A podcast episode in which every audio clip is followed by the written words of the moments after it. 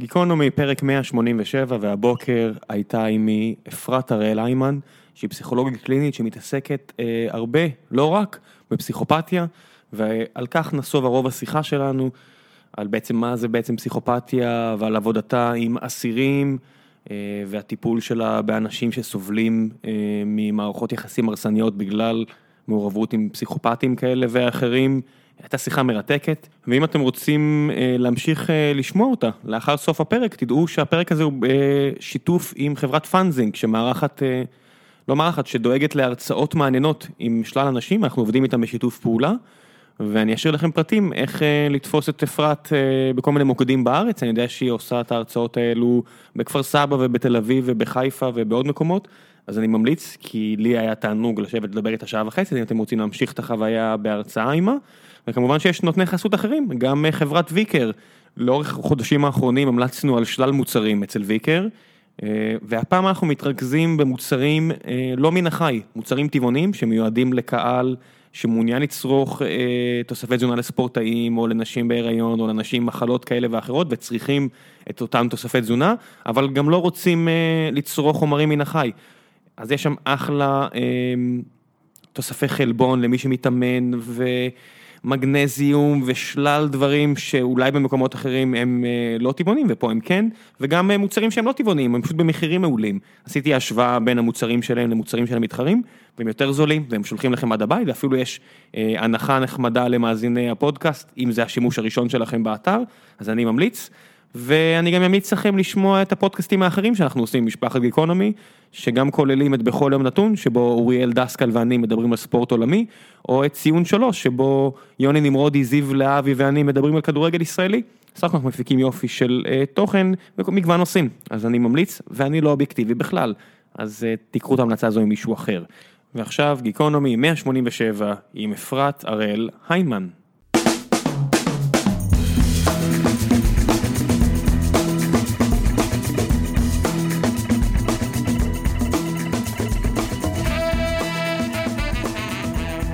גיקונומי פרק 187 עם אפרת הרי-ליימן. בוקר טוב, מה העניינים? בוקר אור, מה שלומך?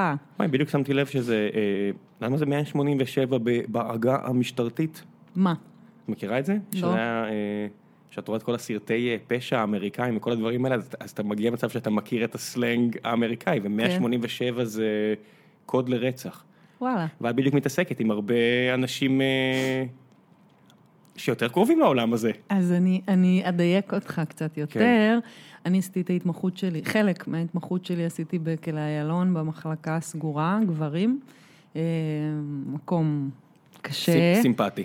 כן, במיוחד לבחורה בתחילת התמחות. חשבת לעשות על נשים, או שבגלל שהן אסירות כל כך בארץ, אז ויתרת מראש? בכלא הילון יש בעצם בית חולים שלם של אסירים, כן? זה כמו עיר, כלא הילון, כמו צריפין כזה, פשוט של כלא, ויש שם בית חולים לאסירים. פשוט טיפה פחות קודר, את אומרת, מצריפין. תלוי איזה חלק. ושמה, בבית חולים לאסירים, יש גם מחלקה פסיכיאטרית, ואליה מגיעים אסירים מכל הארץ, גם עצורים וגם כאלה כבר אחרי זה, כשהם במצבים פסיכיאטרים שונים. ושם היה מקום להתמחות קלינית. היום אני, לדעתי, כבר אין את האופציה הזאת. ולכן, עם כל הקודים המשטרתיים, אני יותר התעסקתי באמת באישיות של האנשים, וגם בטיפול וגם באבחון של אנשים. ודווקא אחרי השנה הזו, עברתי בעצם צעד. לטפל בנפגעי פסיכופתיה, נפגעי ונפגעות פסיכופתיים, וזה בעצם רוב העיסוק שלי כיום, בעצם להתעסק בנפגעים של מערכות יחסים פסיכופתיות. אז אני כן, אני פחות בעולם הקרימינולוגי, נגיד את זה ככה. מה ההגדרה המדויקת כיום? למה? לפסיכופתיה.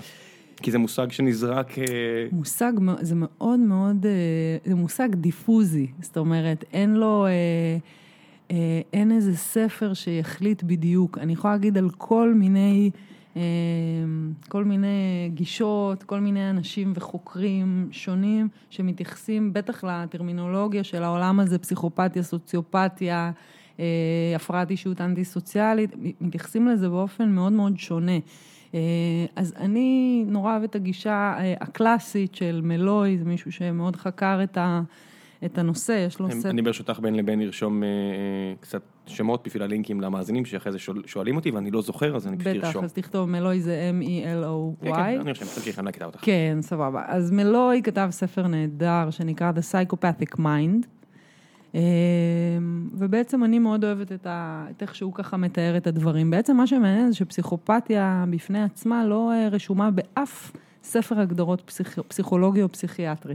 כלומר, זה יותר כמו איזה שם תת-סוג של הפרעת אישיות אנטי-סוציאלית, ויש גם אנשים שלא יסכימו עם זה. זאת אומרת, אני שוב אומרת, כל עניין הטרמינולוגיה הוא מאוד מאוד מעורבב, וככה... יש סיכוי שעוד כמה עשרות שנים זה יהיה כמו שהיום אנחנו מסתכלים על היסטריה נשית מהמאה ה-19, מאה ה-18, אני יודע? זאת שאלות, אבל לדעתי להפך. לדעתי ככל שעובר הזמן מבינים שיש איזשהו סוג ספציפי של אנשים שהוא שונה גם מאנטי-סוציאלים רגילים, גם מעבריינים יותר אימפולסיביים, נגיד. אפילו לא חייב להיות עבריינים, אני מכיר סתם אנשים שהם לא סוציאליים, שאני מניח שייכנסו תחת התלם הזה שאת מדברת עליו, הולכים בתלם ההוא. אני לא יודעת למה אתה מתכוון שאתה אומר לא סוציאלי, נגיד. בסופו של דבר, להיות סוציאלי, אני מניח שאפשר לפרק את זה לכל מיני מאפיינים אישיותיים, כמו דאגה לזולת, להכיר בסבל של מישהו אחר, רצון להיות עם מישהו אחר. אני מכיר באנשים שהם פשוט מתבודדים כאלה, שלא אוהבים אנשים אחרים. נכון, אבל האנטי-סוציאלים הם לאו דווקא מתבודדים. באמת יש להם את ה... אולי אני אעשה קצת סדר, יש את הפרעת האישיות האנטי-סוציאלית, שהיא בעצם כוללת דפוס, התנהגות, עברייני וחסר מצפון. זה חייב להיות עברייני באמת? זה מעבר לנורמות. בוא נגיד את זה ככה, כשאנחנו רואים באמת התנהגות שהיא חסרת מצפון, ובעיקר איזושהי אפתיה לזולת, אבל זה בדרך כלל גם מגיע עם הרבה מאוד אימפולסיביות, כאילו בגישה לדברים, בכעס, בזעם. זאת אומרת, איזה מנכ"ל בוול סטריט שעושה דברים רק בשביל נטו הכסף, והוא לא אכפת לו מהזולת, אז זה לא נופל כי הוא נורא מחושב וציני? אז זה בדיוק קשה, זאת בדיוק עכשיו עלית על בדיוק העניין, האם פסיכופתים הם חלק מהפרעת אישיות אנטי-סוציאלית או לא, יש על זה שוב הרבה מחלוקות, יש כל מיני דרישות. אני יכולה להגיד לך איך אני רואה את זה, אני חושבת שיש פסיכופתים שהם אנטי-סוציאליים, הפרעת אישיות אנטי-סוציאלית, אני חושבת שיש פסיכופתים שהם גם לא עונים להגדרה של אנטי-סוציאלי, והם אולי הכי מסוכנים, בגלל שהם מאוד מאוד מחושבים, בגלל שהם יודעים בדיוק מה הם עושים, הם לא חמומי מוח, קשה להוציא אותם משלוותם, ומה שנקרא רצח בדם קר, או פשע בדם קר, זה לא משהו, זה לא דם חם שכועס, זה דם קר. אז בכעס יש הרבה מאוד רגשות, הרי כעס עצמו רגש, ואני יכול להבין את המניע של אנשים שעושים דברים ממניע רגשי כזה או אחר. מה המניע של האנשים האלה? אז זה נורא מעניין, יש סקאלה שמנסה למדוד את הרוע האנושי. The scale of evil. ושם מדרגים, נורא מעניין, מדרגים כזה מאחד ומעלה, את המעשים הכי, נגיד, רעים שיש בעולם, ובאמת מודדים את זה לפי רצח הרבה פעמים, כי כאילו רצח זה אחד הפשעים, אם לא הכי קשה שיש, ואז רואים שבאמת באחד, שתיים, שלוש, כל תחילת הסקאלה, באמת מדברים על פשעי דחף. פשעי דחף זה באמת פשעים, כמו שאתה אמרת, שכאילו אפשר להבין אותם, כן? לא נצדיק אותם, אבל נגיד גבר שלא יודעת, רוצח את המאהב של אשתו. אוג'י סימפסון כזה. כן, אנחנו לא, חלילה לא נצדיק את המעשה, אבל כאילו אנחנו יכולים להבין את הזעם. כן, אנחנו יכולים להיות אמפתיים למצבות, אתה יכול לדמיין את הסיטואציה, אתה יכול להגיד, אני מקווה שבסיטואציות אני לא אעשה דבר כזה מטופש ורע. נכון, אבל אני יכול להבין את הזעם. אני יכול לדמיין את הרגשות, אני יכול להשליך עליו את הרגשות שלי. נכון. עכשיו, באמת בהמשך הסקאלה, אנחנו רואים את הפסיכופתים והרוצחים הסדרתיים, כן, שהם באמת, זה לא פשעים שהם כתוצאה מדחף, זה פשעים מתוכננים, זה פשע, מה שנקרא פושע מאורגן, לא פשע מאורגן, אלא מישהו שהוא מתוכנן מראש, מאורגן, ואז באמת הרבה יותר קשה לנו להבין מעשים פסיכופטיים, קשה להזדהות איתם, כי הם לא מונעים מרגש. אבל גם כאן אני מניח שאפשר לחלק את זה לכל מיני קבוצות של האם יש לי הצדקה מוסרית, תרבותית. זאת, רצח הרי זה לקיחת חיי אדם, בסופו של דבר. עכשיו אני יכול להגיד ברמה הכי פשטנית, לא יודע, אני הייתי לוחם בצבא, יש מצבים שאתה נשלח לקחת חיי אדם. נכון, גם אתה עושה את זה בקור רוח הרבה פעמים. מי שכן, מי שיותר, מי שפחות, אבל יש לנו איזשהו מבנה אישיותי, חברתי, אלפי שנים של ציוויליזציה שהובילו אותנו למקום, שאני אומר, אוקיי, יש איזשהו נתיב שבו לא מותר לי, מותר לי, זה לא שזה משהו חיובי, אבל יש דברים מקלים. בסופו של דבר, האקט עצמו הוא אותו אקט. אז איפה זה נופל? הרי אני חושבת שאיפה שזה נופל, עכשיו שאני חושבת על שאתה מעמיד לי את זה ככה אחד מול השני, לאיזו מטרה אתה עושה את זה, האם למטרת עצמך או לאיזושהי מטרה אחרת. עכשיו זה גם מסוכן מה שאני אומרת, למה? ניקח לדוגמה את דוקטור יוסף מנגלה,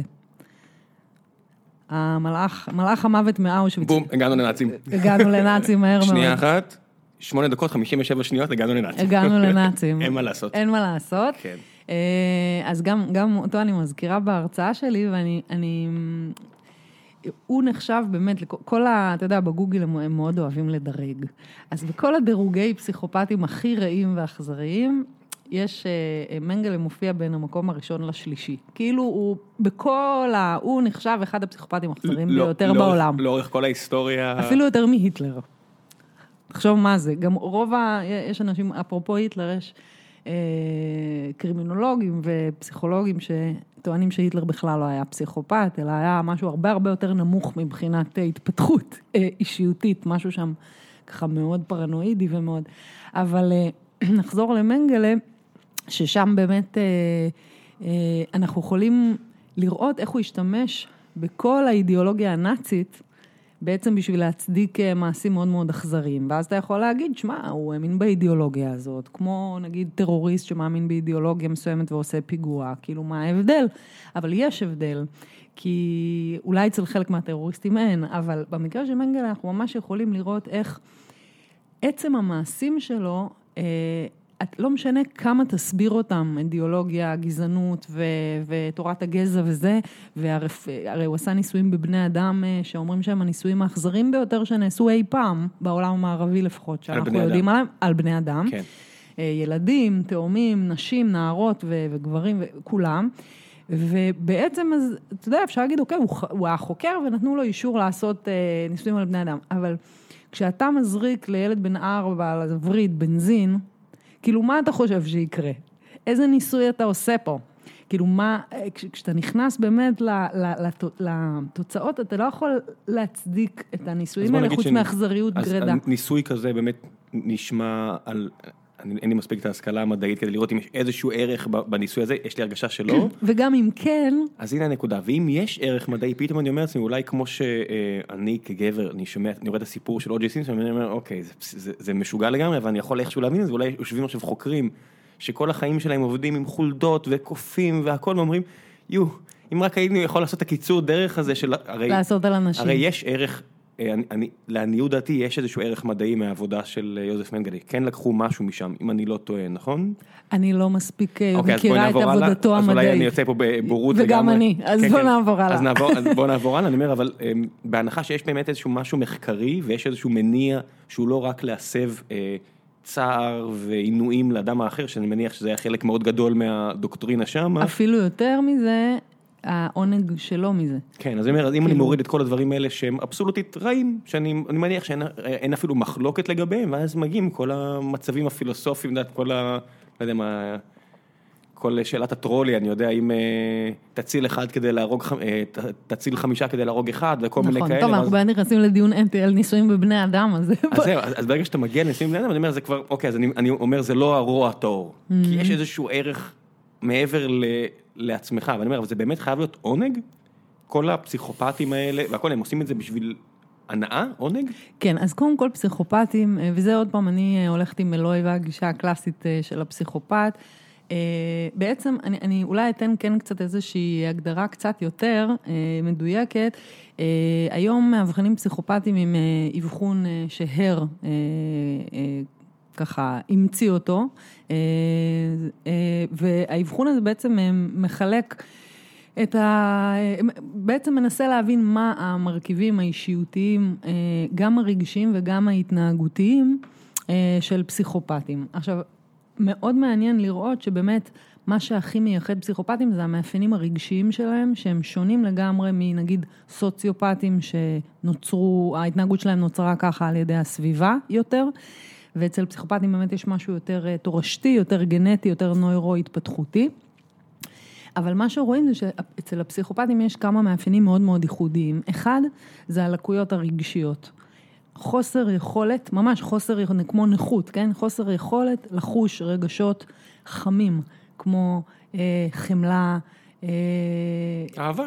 אמפתיה, אהבה, היקשרות, אשמה גם כלפי פנים, אשמה, בושה, חרטה, חרדה.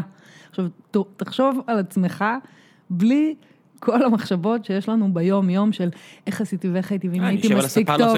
בדיוק. כמה מקום יש לנו בראש, אם לא היה לנו את כל המחשבות האלה, אם זה היה בסדר איתו או לא, ואיך יצאתי, ומה חשבו עליי, ואם זה היה בסדר, ואם עשיתי את הדבר נכון. כל המחשבות האלה, הם גם המניעות, אבל הם גם המרסנות. מרסנות התנהגות. הם מי שאנחנו, בסופו של דבר, מי זה אנחנו? יודעת, אם אתה רוצה כבר ללכת דיון פילוסופי לגמרי, הרבה פעמים אנחנו זה צירוף כל המחשבות האלו, את אינטגרל על כל התופעות האנושיות האלה, נכון, זה בני אדם. עכשיו תחשוב שזה לפני המחשבות שזה מביא, והמסקנות שזה מביא, הרגש עצמו לא קיים. ואצל סוציופטים, לעומת פסיכופטים, רואים שכשכן יושבים ונגיד מכניסים אותם לקבוצות של התפרצויות כעס נגיד, וקבוצות טיפוליות כאלה ואחרות, אפשר ממש לראות איך הם יכולים להתפכח ולהבין את המשמעות של המעשים שלהם. זה סוציופטים אני מדברת. אצל פסיכופטים, גם אם אתה תראה כלפי חוץ חרטה, היא לא תהיה כנה. אין שילוב בין השניים. אני מודה שזה עכשיו רפרנס מאוד רדוד, אבל כן. ראיתי את Mind Hunters בנטפליקס, כן. ושם הוא מציין שם את מלואי, הוא מציין שם את כל הדברים כן. שאני מדברת עליהם, אז כשהם יוצאים שם לדרך, למי שלא מכיר, סדרה על סדרה נהדרת בעיניי, כן. אני מאוד נהניתי ממנה. לא מפתיעה מאוד, נכון. על הקרימינולוגים הראשונים, הפרופיילרים הראשונים ב-FBI, שחוקרים רוצחים סדרתיים. שהמציאו את הפרופילאות, כן. כן, או יש גם אחת עכשיו שם על היוני בומר, על קוזינסקי, גם מאוד מעניין. אבל אני אומר, כשאני מסתכל על זה, אני אומר, זה נראה כאילו אצל כל החבר'ה האלה, בהנחה שמה שראיתי הוא אמיתי, אני מודה, לא חקרתי הרבה מעבר לסדרה על האנשים האלה, זה נראה כמו שילוב של סוציופתיות ופסיכופתיות. זאת אומרת, לכולם היו שם נסיבות מקלות של הורה מתעלל, או הורה מאוד מאוד קשה, או סביבה מאוד מאוד קשה, פלוס העובדה שאת אומרת, כל האנשים האחרים בסביבה הזו, לא התחילו לרצוח אנשים, זאת אומרת, יש פה גם את הסוציו, וגם את הפסיכו. אז באמת היום מסתכלים על, כשאתה שואל, עכשיו אתה בעצם מגיע לשאלה של מה מביא פסיכופת להיות פסיכופת, וזה באמת בדרך כלל יהיה צריך גם גנים מאוד לא טובים, כאילו לכיוון הזה, וגם, סליחה, דברים בסביבה, התפתחותיים שתורמים. אנחנו יודעים היום שזה בערך הסברה היא שזה יהיה 60% לטובת הגנטיקה דווקא.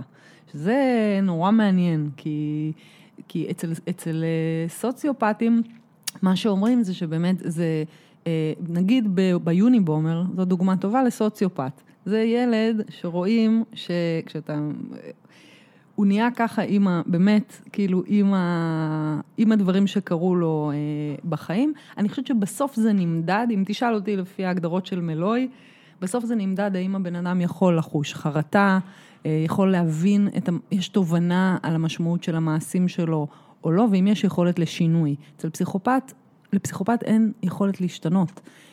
הוא גם לא לומד מטעויות שלו, זה דבר מאוד מעניין. זאת אומרת, הדבר היחיד שהפסיכופת לומד ממנו, זה אפילו לא ללמוד מעונש, הוא מפחד מעונש. אז מה שהוא מנסה כל הזמן ללמוד, זה איך לא להתאפס. זה הלימוד שלו. איך לשחק במסגרת החוקים. איך גם לעבור את החוקים, שזה הדבר שהכי עושה לו את זה, כן, עושה לו את הבאז הזה בגוף, וגם לא להיתפס. אוקיי, אז שתי שאלות, לא רציתי לקטור אותך, אז שתי שאלות שחשבתי. דבר ראשון, אמרת, גנים לא טובים, עשינו ככה בגשיים, אני אומר, אולי מהכיוון של פסיכולוגיה אבולוציונית, אולי לפני שעבדנו בחברות נורא גדולות, אולי אלה היו הגנים הטובים, האדם התועלתני נטו, שרק דאג לעצמו, אולי זה היה האדם שהעביר את הגנים שלו הלאה, ורק כשהתחלנו להתגבש לקבוצות יותר הולכות וגדלות, אז הגן היותר סוציאלי הוא זה שסייע לנו. אני יודע שהרי בני אדם התקדמו רק בגלל שהם התחילו להתאגד, בניגוד לחיות אחרות, אבל אין יט. אז אני דווקא, עוד פעם, אני לא, חלילה לא מומחית באבולוציון, אבל אם אנחנו משחקים רגע עם הרעיון, אני דווקא הייתי הולכת הפוך. שהרי אנחנו יונקים, ויונקים הם חיים בקבוצות. זה, ברגע שיש לנו דם חם, אנחנו חייבים, כל היונקים יש להם דם חם, ולכן אנחנו חייבים לחיות בקבוצה, אנחנו חייבים מישהו שיטפל בנו ברגע שאנחנו נולדים, אנחנו צריכים חום, אנחנו צריכים. דווקא בעיניי, אם כבר הפסיכופתיה היא איזושהי מוטציה, כאילו מתקדמת, אני אומרת זה בזהירות, כי אני לא אומרת שזה הצעד הבא, אני רק אומרת ש... דווקא הם היוצאים מן הכלל, כי הם כאילו יונקים עם דם קר. וזה משהו שכאילו מוטציה במרכאות, שאני אומרת, היא באמת עובדת בעולם שלנו. נכון, זה נשמע הרבה יותר חכם מה שאני אמרתי, כי זה אפשרי רק בגלל שהיום כבר אנחנו לא צריכים אולי לעבוד כצוות, כי אתה יכול ללכת לסופר, אתה לא צריך לצוד ביחד, אתה יכול פשוט... אתה יכול להיות פסיכופת ועדיין... אתה יכול להיות פסיכופת ועדיין לשרוד. אני גם חושבת שחלק מהמאפיין הכי חשוב של הפסיכופת הוא בעצם המסכה. מסכת השפיות, וזה מה שקלקלי כתב, קלקלי קינה, כתב ספר שבאמת שינה את המחשבה על זה בשנות ה-40, והוא כתב את הספר The Mask of Sanity. Mask of Sanity בעצם קלקלי מתאר את הפסיכופת ואת כל מאפייניו, ומדגיש את מסכת השפיות. את זה שכשאתה ואני נפגוש פסיכופת, וגם אני שאני כאילו יודעת ומאבחנת בזה, כשפוגשים פסיכופת, רוב הסיכויים שאתה לא תעלה על זה שהוא פסיכופת גם הרבה מאוד זמן. כי יש שם מסכה שהיא מסכה של אדם נורמלי, שחי בדרך כלל, ואני מדברת עוד פעם על הפסיכופתים, לא אלה שככה הם יותר מסתובבים בשכונות פשע וזה, אלא באמת הפסיכופתים, הצווארון הלבן, היותר מסוכנים, אלה שחיים, באמת חיים רגילים לגמרי. אישה הרבה פעמים, ילדים, קריירה מצליחה, בדרך כלל הם טובים במה שהם עושים. לרוב גברים, או שאת סתם מדברת בלשון זכר. אז שנייה, אני... אוקיי, נחזור לזה. זהו, נחזור לזה, זו נקודה דווקא מעניינת, אבל... אז בעצם חיים, אתה יושב מול בן אדם, הוא אינטליגנטי, הוא מדבר רהוט, הוא מצחיק, הוא כריזמטי, אי אפשר לדעת. זאת אומרת, אי אפשר לדעת. כי הוא עושה את החיקוי כל כך טוב? כן.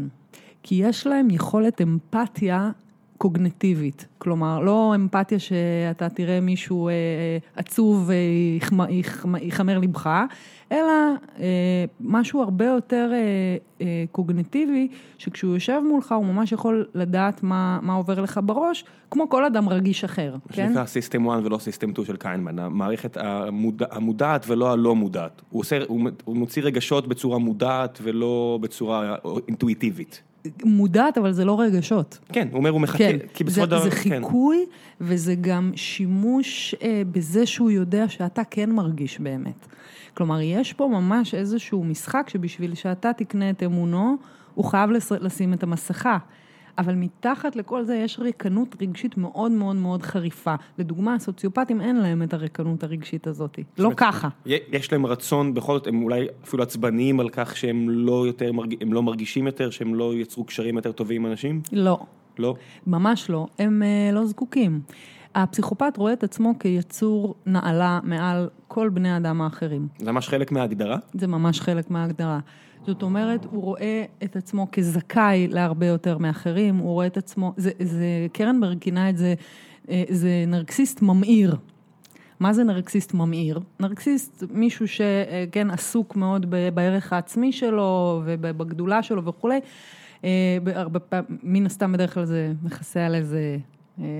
באמת דווקא ריקנות של ערך עצמי, אבל אצל הפסיכופת זה הולך לכיוון ממאיר, כלומר משתלט על כל תחומי חייו, ועד כדי כך שמבחינתו הוא מושלם בכל, ומגיע לו הכל. אני מסתכל על זה, מה שאת אומרת, ואני קורא אחורה בהיסטוריה, ויש כל כך הרבה דמויות שעונות על ההגדרה הזו, לפחות לפי מה שסיפרו עליהם, או מה שהם עשו. נכון. אז זה, בגלל זה ההבחנה, אם זה פסיכופת או סוציופת, או כאילו סתם עבריין, או מישהו שעבר על חוק, זה מאוד קשה, כי הפרעת אישיות אנטי-סוציאלית, חוזרת רגע גם לשאלה הראשונה שלנו, אז הפרעת אישיות אנטי-סוציאלית באמת נמדדת בעיקר על פי התנהגות. וזה בגלל כל מיני סיבות פוליטיות בעולם הפסיכיאטריה האמריקאי, שבסוף מה מעניין, למה מעניין ההגדרה שלך? בשביל, איזה תרופה לתת? בשביל, איזה תרופה יותר, איזה במשפט, אתה יודע, איזה עונש לתת על ההתנהגות, או איך נגדיר למה אתה מתנהג ככה. כשיר או לא כשיר לעמוד למשפט? בדיוק, כשיר או לא כשיר. וכשאנחנו הולכים לפסיכופטים, אז זה באמת, אנחנו יכולים לראות שיש להם גם התנהגות אנטי-סוציאלית לפעמים, אבל את העניין הרגשי לא רואים. זאת אומרת, את העניין הרגשי אתה יכול לעלות עליו באמת רק באבחון, או בקשר מאוד ארוך עם אנשים כאלה, ואז לאט לאט אתה יכול לשים לב, קלקלי קרא לזה הסדקים שבמסכה. The mask is cracking, כן? מתחילה ככה להיסדק. אי אפשר לעבוד על כולם כל הזמן. הם יכולים לעבוד על אנשים הרבה מאוד זמן. זה ממש המשפט, אתה יכול לעבוד על חלק מהאנשים חלק מהזמן, אבל לא על כולם כל הזמן. לא על כולם כל הזמן, אבל גם ברגע שאתה קולט את ה... שהבנת מי עומד מולך, אז אתה כבר, הכל נראה שונה. זה כבר, אתה יודע, זה הסימון נפל, וכל הדברים גם אחורה, כן? זה כמו דומינו אחורה כזה שנופל. פתאום אתה מבין את כל מה שחשבת אחרת. כמו לראות תמונה שבה, תחפש את הזברה, יש איפשהו זברה בתמונה, מרגע שאתה רואה את הזברה, זה קצת כמו בחשוד המיידי. זוכר את הסרט החשוד המיידי? זה קצת ככה, שאתה פתאום קולט אותו, ואז אתה מבין טיק טיק טיק טיק טיק טיק. הכל משתנה אחורה. התמונה מצטיירת רטרואקטיבית בראש שלנו. נכון. אז רציתי לשאול אותך, עד כמה זה מושפע חברתית? זאת אומרת, אם אני מסתכל, אמרת שנות ה-40, אני מסתכל שנות ה-20, או לא יודע, שנות ה-20, ארצות הברית יוצאת למלחמה, הפיליפינים, קובה, כי יש להם נשיא ג'ינגויזם, רוזוולט, שרוצה להוכיח שהוא גבר, החיילים מוצאים בשירה, בסופו של דבר, את כל התיאורים ההירואיים האלה על מלחמות, אבל זה היה מלחמה, הם יצאו לקובה והרגו שם הרבה אנשים, יצאו לפיליפינים והרגו שם הרבה אנשים, מה שאנחנו הם רואים אחורה כהתנהגות פסיכופתית, אבל הם ראו את זה בתור דעת, התנהגות גברית מאוד, כובשים ויוצאים להוכיח את עצמם וכו'. איפה הקו עובר תרבותית? הרי כל הדברים שאנחנו מדברים הם לא מתמטיקה, זה תופעות אנושיות. נכון. האנושות משתנה. נכון. רמות מוסר משתנות. זאת אומרת, אז הקו הרי עובר איתנו, הקו ילך וערף לפסיכופתיות, ילך ויפחת? אני לא יודעת. אני יכולה להגיד שכיום יודעים שזאת הפרעה אוניברסלית, ובגלל שהיא גנטית, זה באמת יותר תלוי אבולוציה של גנטיקה וביולוגיה, כנראה, ופחות תנועות חברתיות. זה קצת כמו שאתה יכול להבדיל בין, אי אפשר להגיד שכל הנאצים היו פסיכופתים. זה לא קורה, זה לא, עם שלם הוא לא פסיכופת. גם מילגרם הוכיח את זה בניסוי שלו עם השוקים החשמליים, ניסוי מאוד מפורסם, שכל אדם בעצם יכול להפך לרוצח אם יש לו את התנאים המתאימים לכך. זה הניסוי מפורסם בסטנפורד? כן, שהוא נתן, גרם לאנשים לתת שוקים חשמליים מסוכנים לאחרים, כאילו, כן? הם לא ידעו שזה כאילו. ולא היה אף אדם אחד שלא נתן שוק עד 350 וולט, שזה כאילו פשוט... זה הרבה. הרבה מאוד. אז מה שבדרך כלל קורה עם פסיכופתים, זה שבגלל שהם כל כך קריזמטיים, וכל כך אף אחד לא יודע שהם פסיכופתים, למרות מה שהם עושים, שהם הופכים למנהיגים. הם הופכים למנהיגים מאוד גדולים, שאחריהם הם יודעים בעצם ללחוץ על הקהל שלהם, בדיוק על הנקודות שיגרמו להם לבוא אחריהם, שיגרמו לקהל לבוא אחריהם. ראשי כתות, לדוגמה. אפשר גם להגיד שהנאציזם באיזשהו מקום, זה סוג של כת, שפשוט הלכה וגדלה והתפשטה מאוד מהר, והביאה לדברים האלה. כן, אבל... זה בין כת לדת, זה רק הגודל, את יודעת. לא ניכנס לזה. ברור שלא. שאת אומרת נאציזם, אם זה התנועה הקטנה, זה כנופיה, התנועה הגדולה, זה כבר שמדינה, זאת אומרת, צריכים לצאת לזה שם אחר. כן, אבל אולי מה שהופך קאט לקאט, זה שאסור לך לעזוב. ושיש איזושהי... גם יש אחת משלושת הדתות הגדלות, שגם אסור לעזוב לפי חוק. גם אסור לעזוב, כן. אז בואו נעבור הלאה. אוקיי, לא ניכנס לאזורים האלה, אבל באמת בקאט, או בכלל, בקבוצות הרסניות, יש מאוד מאוד את החלוקה של אנחנו והם, באופן שכל הטוב אצלנו וכל הרע אצלהם. פיצול מאוד מאוד חזק, וזה גם אנחנו רואים בנפשו של הפסיכופת. הפסיכופת בעצם בגלל, לא משנה, בגלל ההתפתחות שלו, בגלל התנאים שבהם הוא גדל, או הביולוגיה שלו, אנחנו רואים שמבחינת הפסיכופת, כל הטוב הוא אצלו, וכל הרע הוא בחוץ.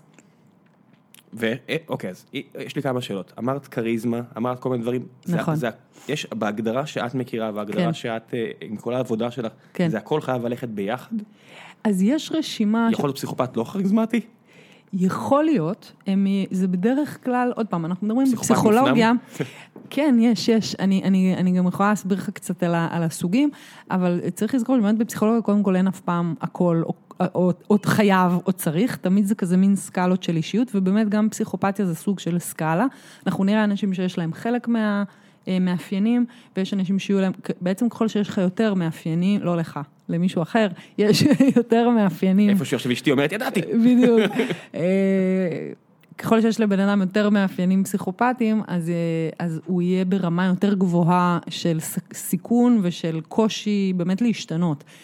אז קרנברג נגיד אומר, הרמות הכי גבוהות, הכי חריפות, 5 ו-6, אין מה לטפל באנשים האלה. אם אתה פסיכולוג ואתה רוצה לטפל באנשים, מגיע לך בן אדם כזה ואתה מזה שהוא רמות 5 ו-6, זה ההפרעה היחידה שקרנברג, שהוא אחד המאבחנים הגדולים של דורנו, בעצם אומר, אלה האנשים שאסור לטפל בהם. וזה אנשים שאם את מזהה בטיפול של בן או בת זוג, שהצד השני הוא כזה, את אומרת, אוקיי, קח את המזוודה ולך?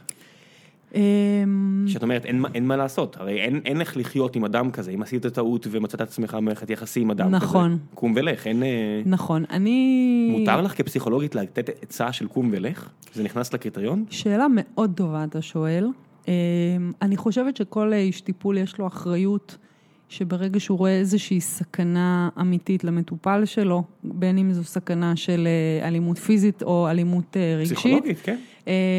להגיד, אני חושבת שאני יכולה להגיד, לא יצא לי עוד להגיד למישהו כי בדרך כלל אנשים קולטים שהם באיזשהו סבל הרבה אחרי. כן? אילו רק זה היה ככה. בדיוק, אבל אני חושבת שאם אתה שואל אותי עכשיו, אם אני אראה, כן, אם יש מטופל או מטופלת שמתארים לי מערכת יחסים, ואני, לפעמים זה ממש to sense it, כאילו להריח, כאילו לחוש שיש שם משהו מניפולטיבי מאוד, משהו פאסיב אגרסיב חריף מאוד, משהו של ניצול שהוא מוסווה, אלימות אינטימית זה נקרא, שהפסיכופת הרבה פעמים עושה בתוך היחסים הקרובים שלו. רק שזה בין 4 הקירות של הבית, ולא בחוץ שלא יזהו אותו, שלא מישהו מהצד יראה אותו? לאו דווקא בקטע של הסודיות, בקטע של לנצל, בדרך כלל אתה יודע, אלימות אנחנו רואים, בדרך כלל מי שאלים כלפי הבן אדם אחר, זה בדרך כלל לא יהיה בתוך הבית, חוץ מכמובן אלימות במשפחה והדברים האלה שאנחנו נכנסים אליהם. אבל אנחנו מדברים על אלימות אינטימית, זה בעצם לנצל את האינטימיות שנוצרה בין הקורבן לבין הפסיכופת, בשביל בעצם לשלוט בו, להתעלל בו, להשיג ממנו כל מיני דברים. יש הרבה דוגמאות כאלה. אני מכיר לפחות כמה דוגמאות כאלה, שזה הגיע לתחום הפלילי. נכון. אני לא זוכר נשים, אני מכיר רק סיפורים כאלה על גברים, שאתה אומר, אוקיי, that's an evil dude. נכון. גם אם הוא לא מבין את זה או לא. נכון. ואין, כאילו, מה שנקרא, צי משם. ויותר מזה, בארץ שלנו אין חוק נגד אלימות פסיכולוגית. מה הכוונה? ניקח את דוגמת גואל רצון, שכולנו מכירים. מכיר? מכיר. גואל רצון, נשותיו, ניצל, רימה, אנס את בנותיו, בעצם גידל שפחות בבית שלו. אני לא טועה, אפילו הבן שלו ממשיך את דרכו. כיום זה מה שכן, הוא התראיין לפני כמה זמן, זה מה שהוא אמר. עכשיו, על הדבר הזה, אנחנו בעצם יכולים לראות כאן בן אדם שניצל ממש את כוחו, ובמשך עשרות שנים גם הרווחה היה לה כל מיני, כן, ככה... סימנים ותלונות מפה ומשם. אבל לא יכלו, והם ידעו שיש שם קאט, הם ראו את הנשים המקועקעות, הם ראו שיש שם משהו לא נורמלי, אבל בעצם כל הזמן המשטרה והרווחה החזירו זה, שאין איך לעצור את האיש הזה, כי הוא לא עשה שום דבר פלילי. אנשים שם הם מרצון. כלשון החוק לא מאפשרת. חופש הדת, אנשים האלה רוצות לחיות בצורה כזאת, ובעצם בכלל לא לקחו בחשבון את האלימות הפסיכולוגית שיש בכתות. היום בארץ אין אף חוק נגד כתות. אין חוק שיכול לעצור או מבחין בין קאט לבין קבוצה אחרת. זה מעניין, כי את מביאה פה דוגמה שאני חושב שכולם יסכימו עליה, ואני אומר לעצמי, הרי אלימות פיזית, שרק לפני כמה שנים, אני תמיד מבין את המשפט הזה של דן קארלין, היסטוריון שאני מאוד אוהב, שהוא אומר, 100% מהילדים של 100% מההורים היו נלקחים על ידי עובדים סוציאליים לפני 100 שנה. נכון. נכון. אני אומר, רק לפני כמה, לא הרבה שנים, קפה לילד היה, היית רואה את זה, היית אומר, אוקיי, מעניין מה הוא עשה לאמא שככה היא הורידה לו קפה או לאבא. נכון. היום אין דבר כזה. נכון. היום יש לנו זירו טולרנס לאלימות.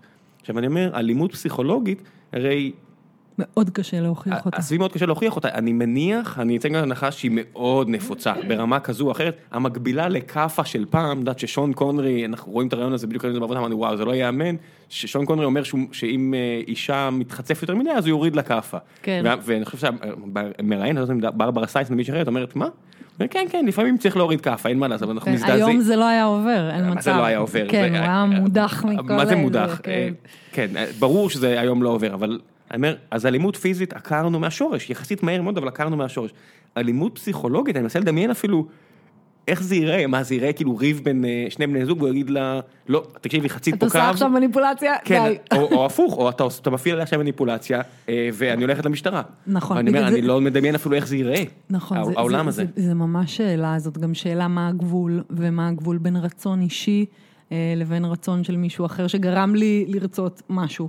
יש פה עולם מאוד מאוד מורכב, בטח העולם הפלילי שכל כך דורש ראיות, חותכות, וזו מילה שלי מול מילה שלו. עכשיו, הרבה פעמים קשר פסיכופתי, הוא ממש מילה שלו מול מילה של הבת או בן הזוג, ולך כאילו, אז הרבה פעמים באמת מעט מאוד, ראיתי שם שאלה בפייסבוק שמישהו ככה אמר, כן, רוב האנטי-סוציאלים, משהו, לא יודעת, אולי אני לא מדייקת, אבל רוב האנטי-סוציאלים הם בכלא, וזה לא נכון.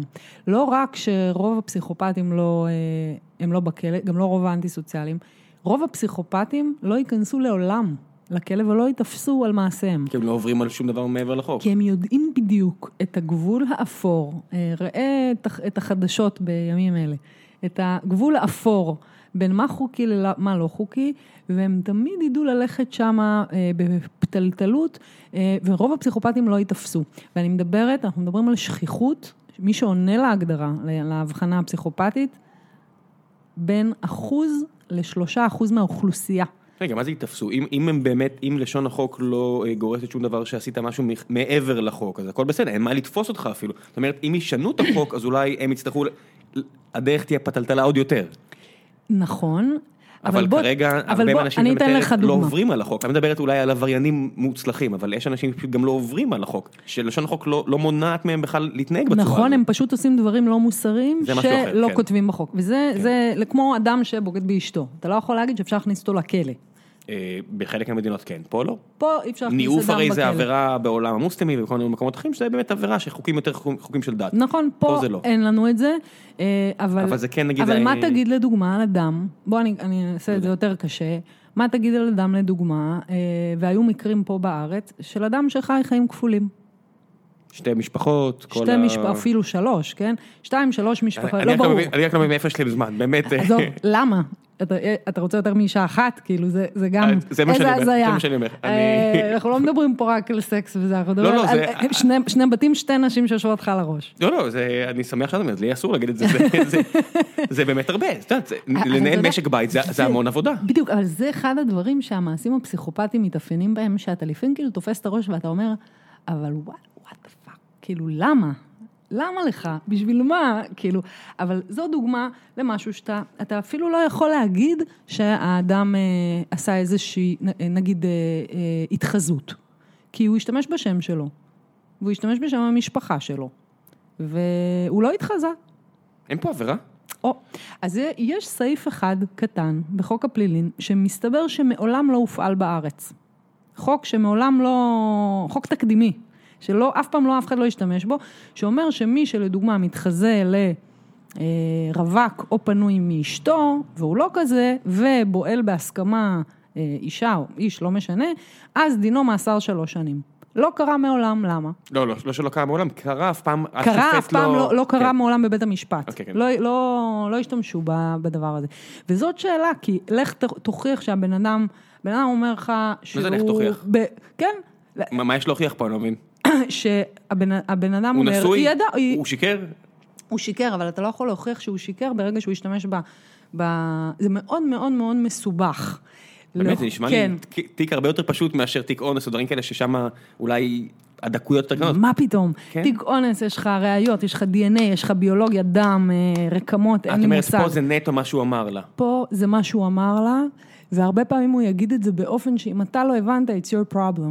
מה, אבל היום עם כל העדויות של מסנג'ר ווואטסאפ וטינדר והכל, אני אומר, הנה, כך, הנה הוא אומר את זה שחור על גבי דיגיטלי. הנה הוא אמר, אני רווק, נגמר. כשיש את זה, יותר קל. כשאין את זה, זה קצת יותר מורכב. מדהים, אבל אני זוכר שלא מזמן היה מישהו שהורשע, אני חושב שהוא היה מוסלמי ואמר שהוא יהודי. נכון. ואז אמרו שהוא אנס, ואני הסתכלתי מצד, אמרתי, וואו, לא ידעתי שזה עבירה פלילית. נכון, זה היה תקדימי מאוד, על התחזות. 3 שנים בכלא? על התחזות, כן. זה נקרא בעילה בהסכמה, שהיא לא, אני לא זוכרת המונח, אבל שהיא באמת בעקבות איזשהו... איזושהי התחזות. זאת שאלה, מה אם נגיד גבר שאומר לך שהוא בתהליך גירושים, את יודעת שהוא נשוי. הוא אומר שהוא בתהליך גירושים, הוא פרוד מאשתו, והוא חי איתך. תהליך זה מאוד אפור. הוא פרוד מאשתו, והוא חי איתך. עכשיו, את לא יודעת שהוא באמת חי עם אשתו כל השנים האלה. אז זה פלילי או לא? אני לא יודע. זה התחזות או לא? אני לא יודע בכלל שיש את החוק הפלילי הזה עד עכשיו. בדיוק. אז אנחנו מסתובבים פה באזורים מאוד מאוד מורכבים ואפורים, והרבה פעמים מה שבדרך כלל עורכי הדין אומרים על אנשים כאלה זה שאם קלטת מישהו כזה, אל תלך איתו לבית משפט. לא יצא מזה טוב. כן, אולי יש את ההבדל בין חוק אזרחי לחוק פלילי, נכון? אני יודע שהרבה מקרי אונס הרי הרבה פעמים הצדק, אני עושה פעמים גרשיים, מתבצע הכי טוב. דרך האזרחי. דרך האזרחי, פשוט כן. נכון. נשמע לי הכי הגיוני, פשוט שזה לא יהיה מאסר או שלילת חופש, אלא פשוט תביא לי את הכסף שיש לך, אני יודע, תפצה אותי באיזושהי צורה הרי. נכון, בשביל זה צריך שלבן אדם השני יהיה כסף. נכון, אני יודע שהרבה פעמים זו באמת הבעיה, אישה יכולה פשוט לצאת עכשיו לאיזשהו מסע משפטי גם כדי להרגיש יותר טוב, יש הרבה בעצם לנקות את מצבה. נכון. מדובר על מצבים הרבה יותר קשים מאשר על שקרים, יש הרי נכון. פגיעות יותר חמורות. הרבה יותר חמורות. וזה לא יוצא מזה כלום, כי אין באמת פיצוי בקצה הדרך. זה קצת כמו, אולי אנחנו יכולים ללכת להקבלה של אישה שתתבע את הגבר, את הבעל שלה, שהוא אנס אותה. יש דברים כאלה. יש, בטח יש גם הרבה אונסים בתוך המשפחה. מעבר להתנהגות, גם יש את ה... יש שופטים שהרשיעו הרי על העבר. נכון, זה מאוד קשה. אני לא יודעת המספרים, אבל... מאוד מאוד קשה, תחשוב. יש שם 2 אנשים שהיו בחדר המיטות, גבר ומול אשתו, היא אומרת, הוא עשה את זה בכוח, הוא אומר, היא הסכימה. מה עושים? עזבי, לשון, הלשון שאנחנו מדברים, עברית, הוא בועל, הוא בעלה. נכון, האם מותר, האם לא. התרבותית, הרי נגיד זה זוג שהוא מעולם הדתי, והבעל יגיד, תקשיבו, זה התרבות שלי. אתם רוצים לקפות עליה עכשיו תרבות זרה, אני לא יודע מה... נכון, אז בטח אם היה יושב פה עורך דין פלילים, אז הוא יודע לענות באמת על הדקויות שלה, אבל כשאני מסתכלת על יותר מה שאותי מעניין זה מרכיבי האישיות הפסיכופטיים, אז אלה בדיוק האזורים שהפסיכופט נורא אוהב, אזורים שהוא יכול לעבור על חוקים ונורמות, ועדיין לא להתאפס, ושלא יהיה לך מה להגיד לו. זה נשמע כאילו כולם על הרצף. כולנו ככה. לא, מה זה ככה? על הרצף. על הרצף. כולנו על הרצף. מעניין אותי מישהו שהוא 1, מה אמרת זה 1-6? כן. מעניין מישהו שהוא 1 חייב מאושרים יותר. אולי הוא, בגלל שהוא לא מפעיל אף פעם מניפולציה, אז אולי הוא הרבה פעמים לא מקבל את מה שהוא רוצה. אתה מתכוון למישהו בכלל לא כזה. כן, מישהו שהוא הצד השמאלי של הספקטרום הזה, או לא יודע, אם מה שאתם לא רוצים, אני אומר, האם חייו יותר מאושרים, האם חיי סובביו יותר מאושרים, אני לא יודע, אולי אנחנו צריכים עוד איפשהו 2-3 כזה. אז אם אנחנו מסתכלים על אנשים שהם לא פסיכופטים, באמת יש טריאדת האופל, זה נקרא, או The Dark Triad, תתרגם את זה איך שאתה רוצה. אני שתביא לינק. כן, הטריאדה האפלה, זה באמת איזה שם חדש שמנסים להכניס את הרוע האנושי, מעבר לפסיכופתיה, אצל אנשים רגילים, מה מאפיין את הרוע שבנו. כן. אם מישהו יעשה סרט, זה אחלה שנסרט, או ספרת ספרי. הטריאדה האפלה. אז באמת הם מדברים על 3 מרכיבים של הרוע האנושי, שזה 1 המניפולטיביות, 1 זה חוסר האמפתיה, כאילו ממש הרוע שיש שם, והחלקים היותר נרקסיסטים שרואים רק את עצמם, ועכשיו תשלב את 3, אתה מקבל פסיכופת. איך הגעת לעבוד בזה? איך הגעת לעסוק בזה? אני אומר את זה, זה כמו רופא שבוחר, לא יודע מה, תחום שהוא נורא מדכא. אני תמיד מעניינתי, כאילו, הרי יש תחומים בפסיכולוגיה הרבה יותר שמחים, לא יודע, הרבה יותר נחמדים, איך הגעת לעבוד דווקא, להתעסק דווקא בזה? אז התשובה מעט תאכזב אותך, אני חושבת, כי בארץ שלנו, כפי שאתה יודע, מקומות ההתמחות לפסיכולוגים הם מצומצמים מאוד, ובגלל שהם מצומצמים, אתה הולך לאן שמקבלים אותך בהתמחות קלינית. זה לא מחסם אותי, זה real life. זה פשוט real life. זה כמו לשאול רופא, למה הגעת לריב כזיב, בצפת. נכון, והתקשרו אליי, שאמרו, כי חיפשתי התמחות, שלחתי כל מיני, התקשרו, אמרו, שמי, מתפנה מקום בכלא הילון, מחלקה סגורה גברים. את באה או לא? עכשיו, זה היה או להגיד לא, וכאילו יותר לשמור על עצמי וזה, או להגיד כן ולהתחיל לפחות ההתמחות, שהם יתחיל להתגלגל אחרי שנה וחצי שחיכיתי להתמחות, כי ככה זה בארץ. זה בעיה שלמה גדולה. אמרתי, יאללה, בוא נלך, נראה. עכשיו, זה באמת היה סרט, זה היה סרט, זה היה להיות, כל יום להיכנס לכלא, 3 פעמים בשבוע, כן? להיכנס לכלא הילון, ולצאת בסוף היום. זה באמת הזיה. מישהו ליווה אותך פסיכולוגית בתהליך הזה, אותך? כן, בטח, יש הדרכה בכל התמחות, יש הדרכה. אין סיכוי שתצאי משם באיזשהו פוסט-טראומה או משהו כזה? את נחשפת הרי להרבה רוע אנושי. אני חושבת שכל מי שעובד באזורים האלה של בטח השב"סניקים וכל מי שעובד בכלא הילון, הוא חייב להבין לאן הוא נכנס ולקבל את התמיכה הרצויה. עכשיו, מה שגרה לי זה אתה יודע, באמת הייתי שם, גיליתי את העולם הזה, למדתי המון, אבל אתה בעצם מגלה לאט לאט שהפסיכופתיה המסוכנת ביותר היא דווקא זאת שאני, לא יודעת אם המסוכנת ביותר, אבל זאת שיותר יש לך ולי סיכוי להתקל ביום-יום, היא בחוץ. ובעצם ההרצאה שלי מתמקדת בזה, באנשים שמסתובבים סביבנו בכל מקום, ויכולים, ואנחנו לא מזהים אותם, ואנחנו אפילו לא יודעים שהם כאלה. אז חלק מהסיבה שאני החלטתי לתת את ההרצאה הזאת, זה באמת שיהיה איזשהו, זאת אומרת, אנחנו מדברים על בין 1% ל-3% מהאוכלוסייה. זה לא כזה נדיר. זה בערך נגיד נלך על הפחות. אוקיי, 1 מ-100. זה 1 מ-100 או 2 מ-100. אנשים שאתה מכיר. תחשוב כמה אנשים זה. אני מודה שאני הייתי בטוח שזה מספר יותר גדול. אז זהו, עכשיו, אם אלה האנשים, אז תחשוב כמה קורבנות יש להם, כי הם גם עושים את זה בסריות. אז אם יש 2% מהאוכלוסייה שהם כאלה, כמה אחוז מהאוכלוסייה שהיא נפגעת פסיכופתים, אולי הם אפילו לא יודעים שהם כאלה. ורובם, ובאמת זה מה שאני הבנתי שבחוץ יש הרבה יותר, אתה יודע, הרבה פעמים באמת בהרצאות שואלים אותי, אז איך מטפלים בהם ומה עושים ואין להם טיפול, זה לא מעניין. מה שמעניין זה איך מטפלים בכל הנפגעים. מה זה לא מעניין? כאילו, זה מעניין, אבל אין שם... אם אתה או את חי מישהו כזה, אתה אומר, אוקיי, בהנחה שאני או את אוהבת, אני לא רוצה לעזוב, אז אני רוצה שיהיה לה יותר טוב, או הפוך, או שיהיה לו יותר טוב, זה כן חשוב להם. אבל ברגע שהתשובה היא שאין לזה טיפול... זה, את אומרת, המקרים הקיצוניים של 5-6, אותם הזכרת. 5-6 זה מי שעונה על ההגדרת הפסיכופתיה. אוקיי, ולמה אתה גם אין טיפול? אז קרנברג אומר שככל שיש פחות תסמינים, כן, פחות, איך אומרים? מניפולטור לא חריזמטי.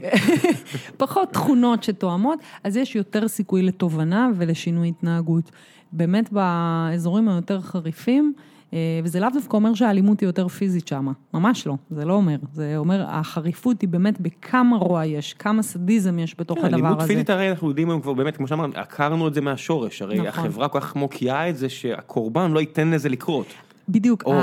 אוקיי, אני אומר את זה עכשיו בהחלט, כי יש כל כך הרבה קורבנות של אלימות בארץ, שאני אומר, בסדר, זה היה מטופש להגיד, אבל באופן כללי יותר. אז זהו, אז קורבנות, נורא מעניין, הקורבנות של פסיכופתים, אני הרבה פעמים שומעת שהן או הם אומרים, הלוואי שהוא היה מרביץ לי.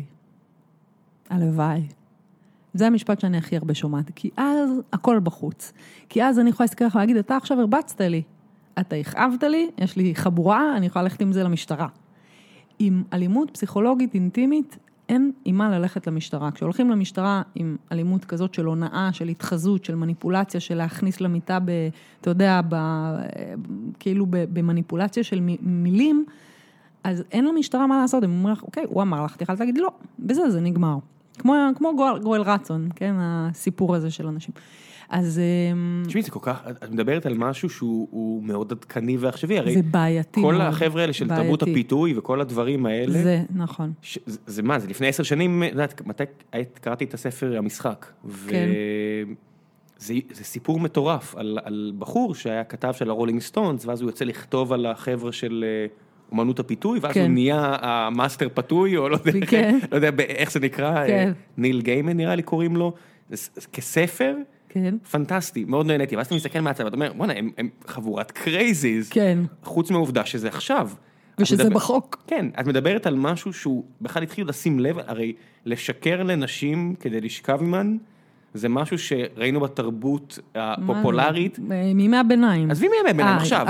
עכשיו. כל הזמן. את מדברת על משהו שאת אומרת, איך מטפלים ואיך מזהים, והכל, אני אומר, אוקיי, זה בכל מקום, זה לא... נכון, כי הם בכל מקום. נכון, נכון. אני גם חושבת ש...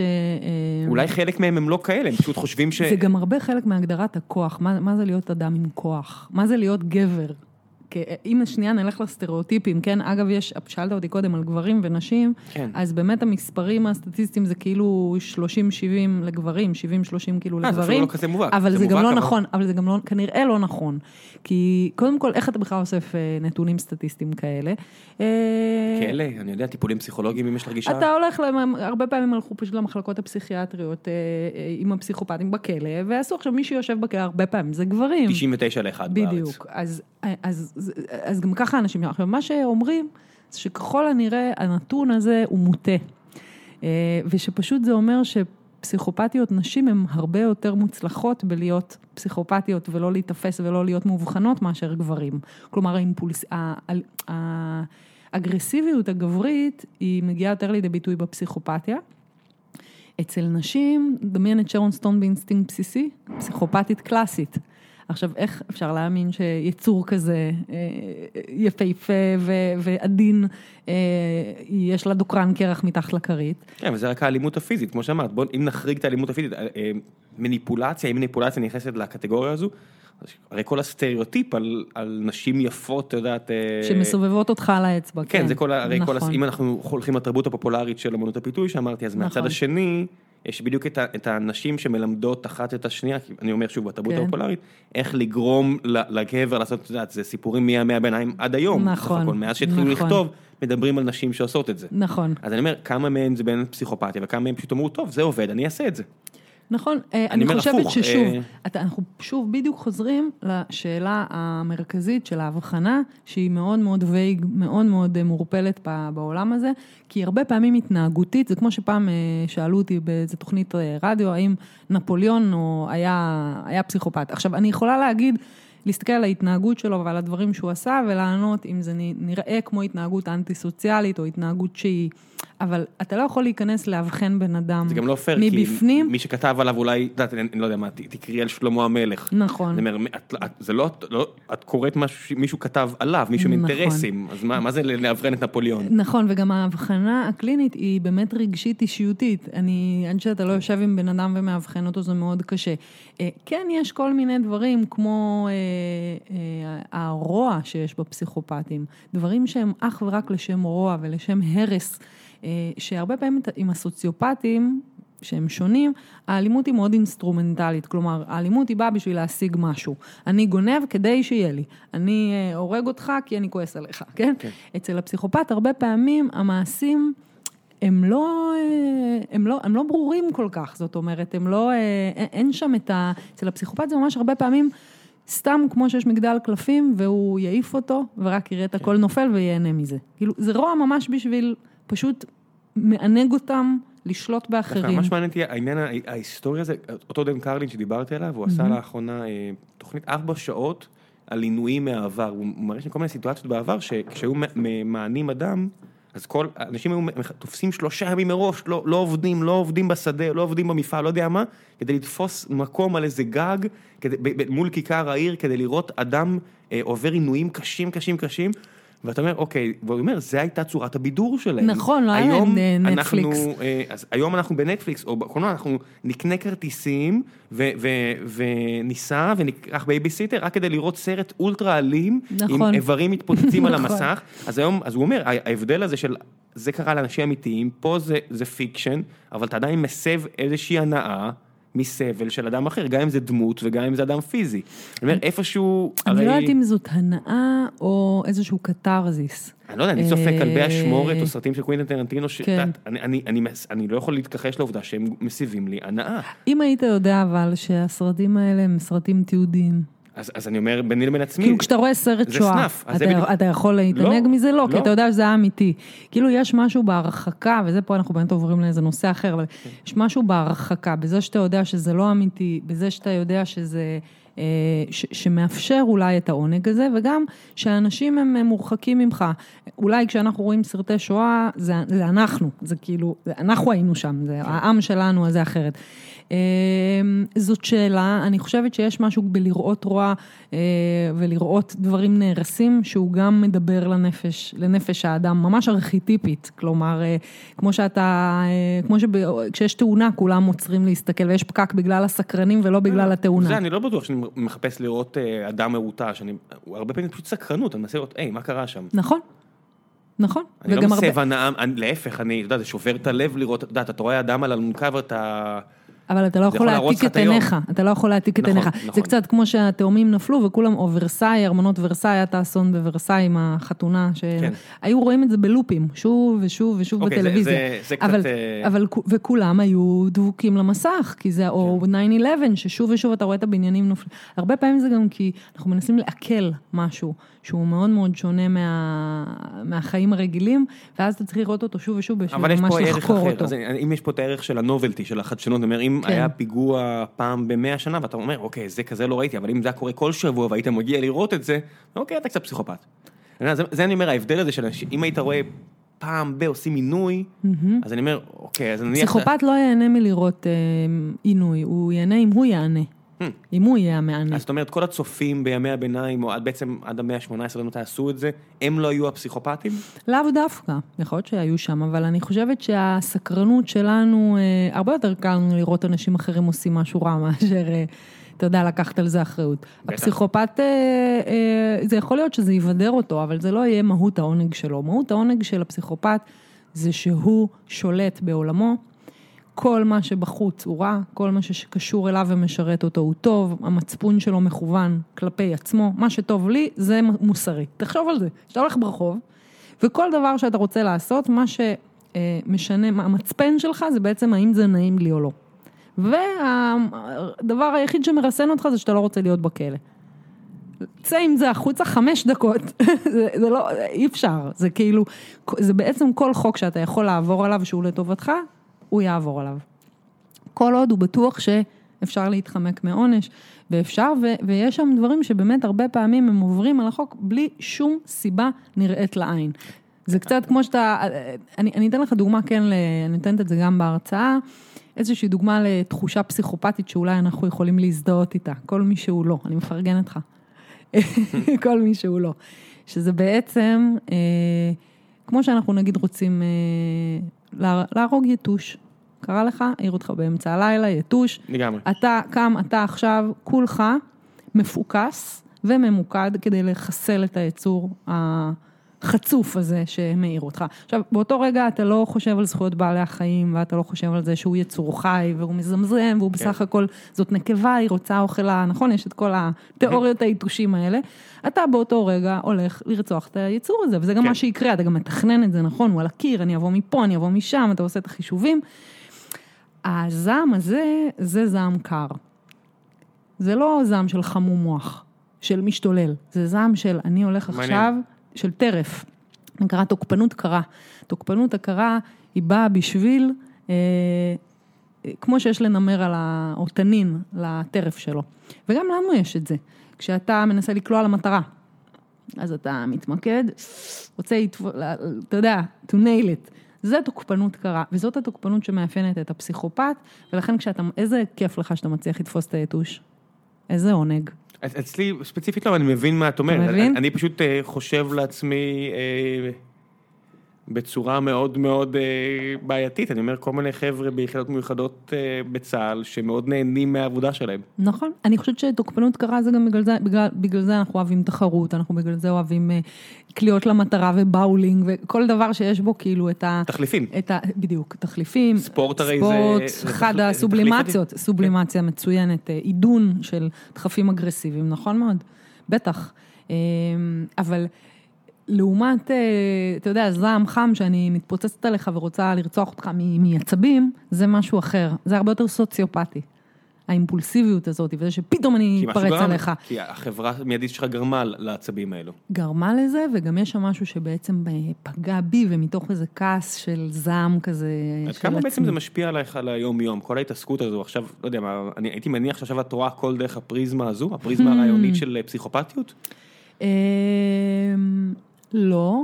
איך אפשר שלא? לא, אני חושבת שיותר קל לי לזהות התנהגויות מסוימות שמשתייכות לעולם הזה, אמירות, זה גם נורא מעניין, בסוף יש להם ממש את אותה שפה. הרבה פעמים שאני רואה ציטוטים של כל מיני, אתה ממש רואה שהם מדברים באותו אופן, הדיבור שלהם מאוד רהוט, מאוד משכנע, מאוד מבלבל, מערפל, אתה כאילו נכנס שם לאיזה ערפול, נגיד יש אחד הספרים ממש על גואל רצון, אפרופו, אז יש, אני פשוט בדיוק סיימתי לקרוא עכשיו ספר, אז אני, כל הדוגמאות בראש שלי, יש שם ממש קטעים שמתוך מה שהוא היה כותב לאנשים. זאת אומרת, חלק מהשטיפות מוח. אתה קורא את זה, אתה נכנס להירפול, אתה לא מצליח לצאת מתוך מה שהוא כותב, זה מאוד מאוד קשה לתאר את זה, את החוויה של לקרוא דברים שגואל רצון כותב. אני ראיתי רק את הילד שלו מדבר למשך 5 דקות, ואמרתי, וואו, לא, אני אומר לעצמי, מי נפלה ברשת שלו? אני אומר, מה קורה? אני אתן לך סיפור אמיתי, בלי לציין שמות, אנחנו, אוקיי, אני אפילו לא אתן את הסיטואציה שבה השיחה הזאת הייתה, כדי לא לחשוף יותר מדי פרטים, אני עם כמה חברים, ואחד מדבר על איזה שותף עסקי שלו, שעושה דברים באמת על הפנים לאשתו, ברמה של, הוא בוגד בעל ימין ועל שמאל, ואז גם עם אנשים שהוא בוגד, הוא עושה איתם דברים, כל המניפולציה שמדברת עליהן, וכולנו בשקט כשהבחור הזה מספר על מעל עליו של השותף הזה, של שותף העסקי שלו, ואנחנו כזה בשקט, ואני אומר, וואו, המטרה שלנו כהורים זה רק, אם יש לך ילדה, להגיד לה שלא תגיע למצב הזה, ואם יש לך ילד שחס וחלילה לא יתנהג בצורה הזו, פשוט היינו שם בשקט ומדבר, ואני אומר, אני לא, וואו. וואו, מה זה הדבר הזה? לא, אני באמת בשוק, משני הצדדים, אני אומר, את יודעת, דבר שהסתכלתי עליו, אמרתי, תראי לי יותר, איך קוראים לו? אני אנסה להבין, אוקיי, האם הוא נורא יפה? מה מאפשר לו לעשות את זה? ואז תראי לי שנייה את הבחורות שאתה מדבר עליהן, אני אומר, אוקיי, למה? אני, נגיד, עכשיו את אמרת על גואל רצון, אני אומר, אני אפילו לא יכול, אי אפשר להבין. אני באמת לא מצליח להבין, כי אני מסתכל עליהם, אני אומר, אני מחפש משהו להיאחז בו, או מאפיינים ויזואליים מאוד חזקים, או, אני לא יודע, הם לא ראותיים, הם לא, אתה באמת נכנס לאיזה כלים הם משתמשים כדי לתפוס את הקורבנות שלהם, וזה לא יאמן, אבל פסיכופתים אפילו בלי לדעת משתמשים בשיטות היפנות ידועות, שהם בעצם כמעט יודעים אותם באופן, אני לא יודעת אם אינסטינקטיבי. הם נאצ'רלס. ממש. עכשיו, אתה מכיר את הקרטונז האלה, שיש את הנחש שמאפנט והעיניים שלו מסולסלות עם איזה סליל, זה ממש, זאת התחושה איתם. הם תופסים את המבט של הקורבן, וממש יש שם איזושהי שאיבה, קצת, כמו להרגיש קצת כמו עם חור שחור, כאילו אתה באיזה חור שחור נשאב, ויש ממש שאומרים שהאנשים האלה, אתה יודע, יש כל מיני, לך למיסטיקה רגע, אז יש שיגידו שהם שליחי השטן בארץ, בעולם הזה, או שהם ממש יש להם יכולות של מגיה שחורה ושל כללות. עכשיו, אם אתה מסתכל על זה רגע בעולם המדעי, שכאילו לא מאמין במיסטיקות האלה, אז זה באמת שיטות של היפנות, שלומדים אותם בקורסים של היפנות, הם יש להם את זה בנטורל. יש את כל, אתה יודע, כל הקורסים של מיינד קונטרולינג ושטיפות מוח. אני רואה כרזות לכל מיני קורסים של NLP וכל מיני כאלה של בוא נלמד אותך איך לגרום לאנשים אחרים לעשות מה שאתה רוצה. ואני אומר, לא יודעת אם NLP, אני לא יודעת אם NLP, אבל כן, כאילו, סביב, זה הכרזות. בוא נראה לך איך להשיג את מה שאתה רוצה. ואני אומר, אפרופו מנות הפיתוי. כן, אבל זה בדיוק זה. יש להם את החוקים האלה שאתה רואה בספר של תראה value, תראה זה, ואני אומר, כן, אני יכול להבין פסיכולוגית למה זה עובד, זה קצת נוכלו לי, אוקיי, אני יכול, זה בכל מיני דברים האלה, אם אתה עושה את זה בצורה טבעית, זה אומר, אוקיי, כל אחד מנסה למה שגורם לו, ברגע שאתה עושה את זה בצורה מתוכננת, איכשהו זה אפילו יותר רע. נכון. אבל מה שאת אומרת זה, וגם שזה משהו שהוא בטבע שלו. הוא לא היה, פסיכופת אמיתי לא צריך ללכת לאומנות הפיתוי. בוודאי שלא. הוא מעביר את הקורס. הוא מעביר את הקורס. הוא יצר את הקורס, כן. זה בדיוק זה, הוא מעביר את הקורס. נכון. ואגב, זה באמת לא רק ביחסים אינטימיים, זה יחסים עסקיים, בתוך המשפחה, אנחנו מעודדים את זה. תקשיבי, שאני עכשיו אנחנו נמצאים בחברה, יום אחד נצליח למכור אותה, אני אומר, המשא ומתן, הוא פסיכופתי. אבל זה בדיוק זה. אתה תדבר, בוא נגרום למשקיעים לפומו, ובוא נגרום לרוכש הפוטנציאלי לחשוב שעוד שנייה אני מוכר את זה. זה אומנות השיווק. אבל כל הדברים שאת מגדירה אותם על הצד הפסיכופתי בעולם העסקים, זה בילטין. מה זה בילטין? אנחנו מנסים, אם אין לך את זה, תעבוד על עצמך כדי שיהיה לך את זה. אבל שוב, בוא נלך למניע רגע. אם אתה עושה את זה ככה, אז המניע הוא באמת שיקנו את העסק שלך, או שאתה לא משנה, או whatever. ואצל הפסיכופת הרבה פעמים המניע הוא רק שהוא ידע שהוא יכל לעשות את זה. אני מכיר הרבה אנשים שמקימים עסקים חדשים רק בשביל זה. רק בשביל לדעת שהצלחת. אני אומר, הכל פה על איזשהו ספקטרום כזה. נכון. קודם כל אנחנו כולנו, יש לנו חלקים מניפולטיביים וחלקים שדואגים לעצמם, כאילו זה חלק מהאנושות. כן, מעטים איתנו אלטרואיסטים לגמרי. אין, גם מאמה תרזה, אתה יודע, בסוף הייתה צריכה לישון איפשהו, כאילו, אנחנו, ההישרדות שלנו היא, באפרופו אבולוציה, היא באמת מכוונת אותנו הרבה פעמים לדאוג לעצמנו, ואם חלילה תהיה רעידת אדמה, כל אחד מאיתנו ידאג לבני ביתו. וזה הכי נורמלי בעולם. יש אקטים אלטרואיסטים סופניים, אבל זה הרבה פעמים בתודעת. נכון. באותו רגע, ואולי אם היית... הם נהיים חסידי אומות עולם, כן? למה? כי זה לא דבר רגיל. או שהם מקבלים צל"ש הרמטכ"ל. או שהם מקבלים צל"ש הרמטכ"ל, נכון. ומשפחתם הייתה מאוד שמחה אם הם לא מקבלים צל"ש הרמטכ"ל. בדיוק, לקפוץ על רימון כמו... whatever, כן, כמו קליין. נכון, בדיוק, רועי קליין. אז יש את הדברים האלה. אני כן חושבת ש... ברגע שזה לא משרת את ההישרדות, זאת אומרת, ברגע שזה רוע בשביל הרוע, זה משהו שמאוד קשה לאדם הלא פסיכופתי להבין אותו, ולכן כשאתה פוגש אדם אחר, והוא נראה לך מאוד אהוב, ומאוד אוהב, ואתה לא יכול לדמיין שיש בכלל משהו ביחסים אינטימיים שהם נגדך. כי אם אנחנו עכשיו חברים הכי טובים, אז אין סיכוי מבחינתך שאני אנצל אותך באופן כל כך חריף. לא, זה בדיוק עניין שזה אקט אנטי-חברי. אנטי-חברי, אנטי-סוציאלי ו... אוקיי, אז עכשיו לפני שנעבור לשאלות מהקהל, אני רק רוצה להזכיר לכם שהפרק הזה הוא בשיתוף עם פאנזינג, ואני אתן לכם את כל הפרטים על ההרצאה. יש לך בחיפה, בירושלים, וכפר סבא, בתל אביב. נכון, ביום שני הקרוב, ממש מחר, יש בחיפה, אם עוד נשארו כרטיסים, בסליק בחיפה, דרך פאנזינג, וביום שני הבא בתל אביב, בבאסקולה, אם אני לא טועה זה ב20:00, כן, 20:00, הרצאה בתל אביב. אני אשים את כל הפרטים בדף של הפודקאסט, וגם... תבואו, יהיה כיף. בכל המקומות, ועכשיו תנעבור... יהיה רע. יהיה מלא רוע. אז קצת שאלות מהקהל, פורום החיים עצמם של גיקונומי, תצטרפו, אנחנו לא מסרבים כמעט לאף אחד, אלא אם כן ממש בא לכם להפריע. אלא אם כן אתם פסיכופטים. לא, יש פה... כן, יש? אוקיי. לספקטרום. אני צוחק, חבר'ה. איתמר תחלת שואל, מה דעתך על שיטות טיפול בטראומה כמו EMDR או Somatic Experiencing? אני לא מכיר את המושגים. זה גם לא כל כך קשור לנושא שלנו, כי זה באמת שאלות על טראומה, יש הרבה דרכים לטפל. את לא מטפלת בטראומה של נפגעי פסיכופתיה? אני מטפלת, אבל זה טראומה אחרת, זה נקרא פוסט-טראומה מורכבת, והיא כתוצאה מהמון המון התנסויות טראומטיות מצטברות. לא ספייק של טראומה, אלא... בדיוק, זה לא אירוע יחיד. זה קצת מזכיר טראומה של ניצולי שואה, או של פגועי שבי, זה טראומה של הצטברות של חוויות. אני לא יודעת אם EMDR במקרה הזה יעזור, אבל יש טראומות בהחלט ש-EMDR וכל השיטות, יש המון שיטות לטיפול בטראומה. אגב, טראומה זה אחת, בכלל, כל סוגי הטראומה יחסית מאוד מאוד אפשר לטפל בהן באופן מאוד טוב. לא תמיד כמובן, אין בפסיכולוגיה תמיד, אבל יש הרבה מאוד שיטות שהן יעילות, וזה מאוד תלוי באדם, זה תלוי במטפל, זה תלוי בטראומה. ברור, אם זה היה תמיד, זה לא היה פסיכולוגיה, זה היה סוציולוגיה. נכון, בדיוק. רועי שואל, רועי חנין, אני מניח, KH זה ח? ח. אוקיי. אז חנין. כן. מה הקשר לדעתך בין עבודה עם אוכלוסיות עם פתולוגיה לבין אוכלוסייה נורמלית עם גרשיים? האם הכלים שאת משתמשת בהם דומים? כמו כן, מה ההמלצות למטפל המתחיל? וואו, איזה שאלות. אני חושבת שבסוף מי שמגיע לטיפול קרה משהו. גם אם זה אדם רגיל, אז זה יהיה אדם רגיל במשבר, או אדם רגיל באיזשהו צומת דרכים, או משהו אחר.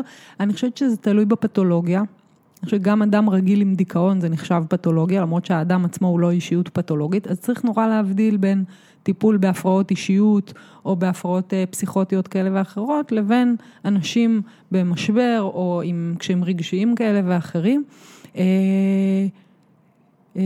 אני חושבת שבאמת כל טיפול הוא שונה, ושוב, מאוד תלוי במקרה, באדם, במטפל וכו'. מה השאלה השנייה שהוא שאל? זה לגבי הפתולוגיה והנורמלי. האם הכלים שאת משתמשת בהם דומים? אני באופן אישי מטפלת בגישה אינטגרטיבית שהיא טיילור מייד למטופל. זאת אומרת, כל מיני שיטות טיפול שבעצם אני פוגשת את המטופל ורואה מה הכי מתאים, וזה גם יכול להשתנות תוך כדי טיפול, וזה לאו דווקא שיהיה איזה משהו מוסכם מראש או מוגדר, אלא זה יהיה באמת מתוך האינטראקציה. וזה מכריח אותך ללמוד כל הזמן? כל הזמן. ללמוד, לקרוא, וגם, כן, 14 שנים של לימודים והתעסקות והתמחות. כמה זה מייש ללמוד דברים שסותרים דברים שאת מכירה מהעבר? כי זה, הרי פסיכולוגיה, שוב, זה לא מתמטיקה. את יכולה פתאום לקרוא תזה שהיא מוחלטת. פרויד עצמו סתר את עצמו בכמה וכמה, אתה יודע, מעגלים של תיאוריות שלו. כן, אבל פרויד, בוא נגיד, ניתן לו הקלות על זה שהוא אבי התחום. אז אמר, אבל עכשיו, 150 שנה אחרי, שאת עכשיו יכולה 14 שנים מהתחום להתעסק עם משהו, פתאום מגיע איזשהו ספר שאומר, אוקיי, עד כמה תהי באמת פתוחה למשהו שהוא כל כך שונה, זה נורא קשה. אם אתה לא פתוח, אתה לא אי אפשר. זאת אומרת, זה עולם שהוא כל כך רחב, שאתה חייב כל הזמן לפתוח את המחשבה לעוד כיוונים ולעוד רעיונות. כמובן שיהיו דברים שאני לא אסכים איתם, ויהיו דברים שאני יותר אסכים איתם, זה מאוד מאוד אישי, ובגלל זה באמת אין אף מטפל דומה למשנהו, כי כל אחד באמת לוקח את הדברים שהוא יותר, מתחבר אליהם יותר מאמין, יותר עובדים לו, אתה יודע...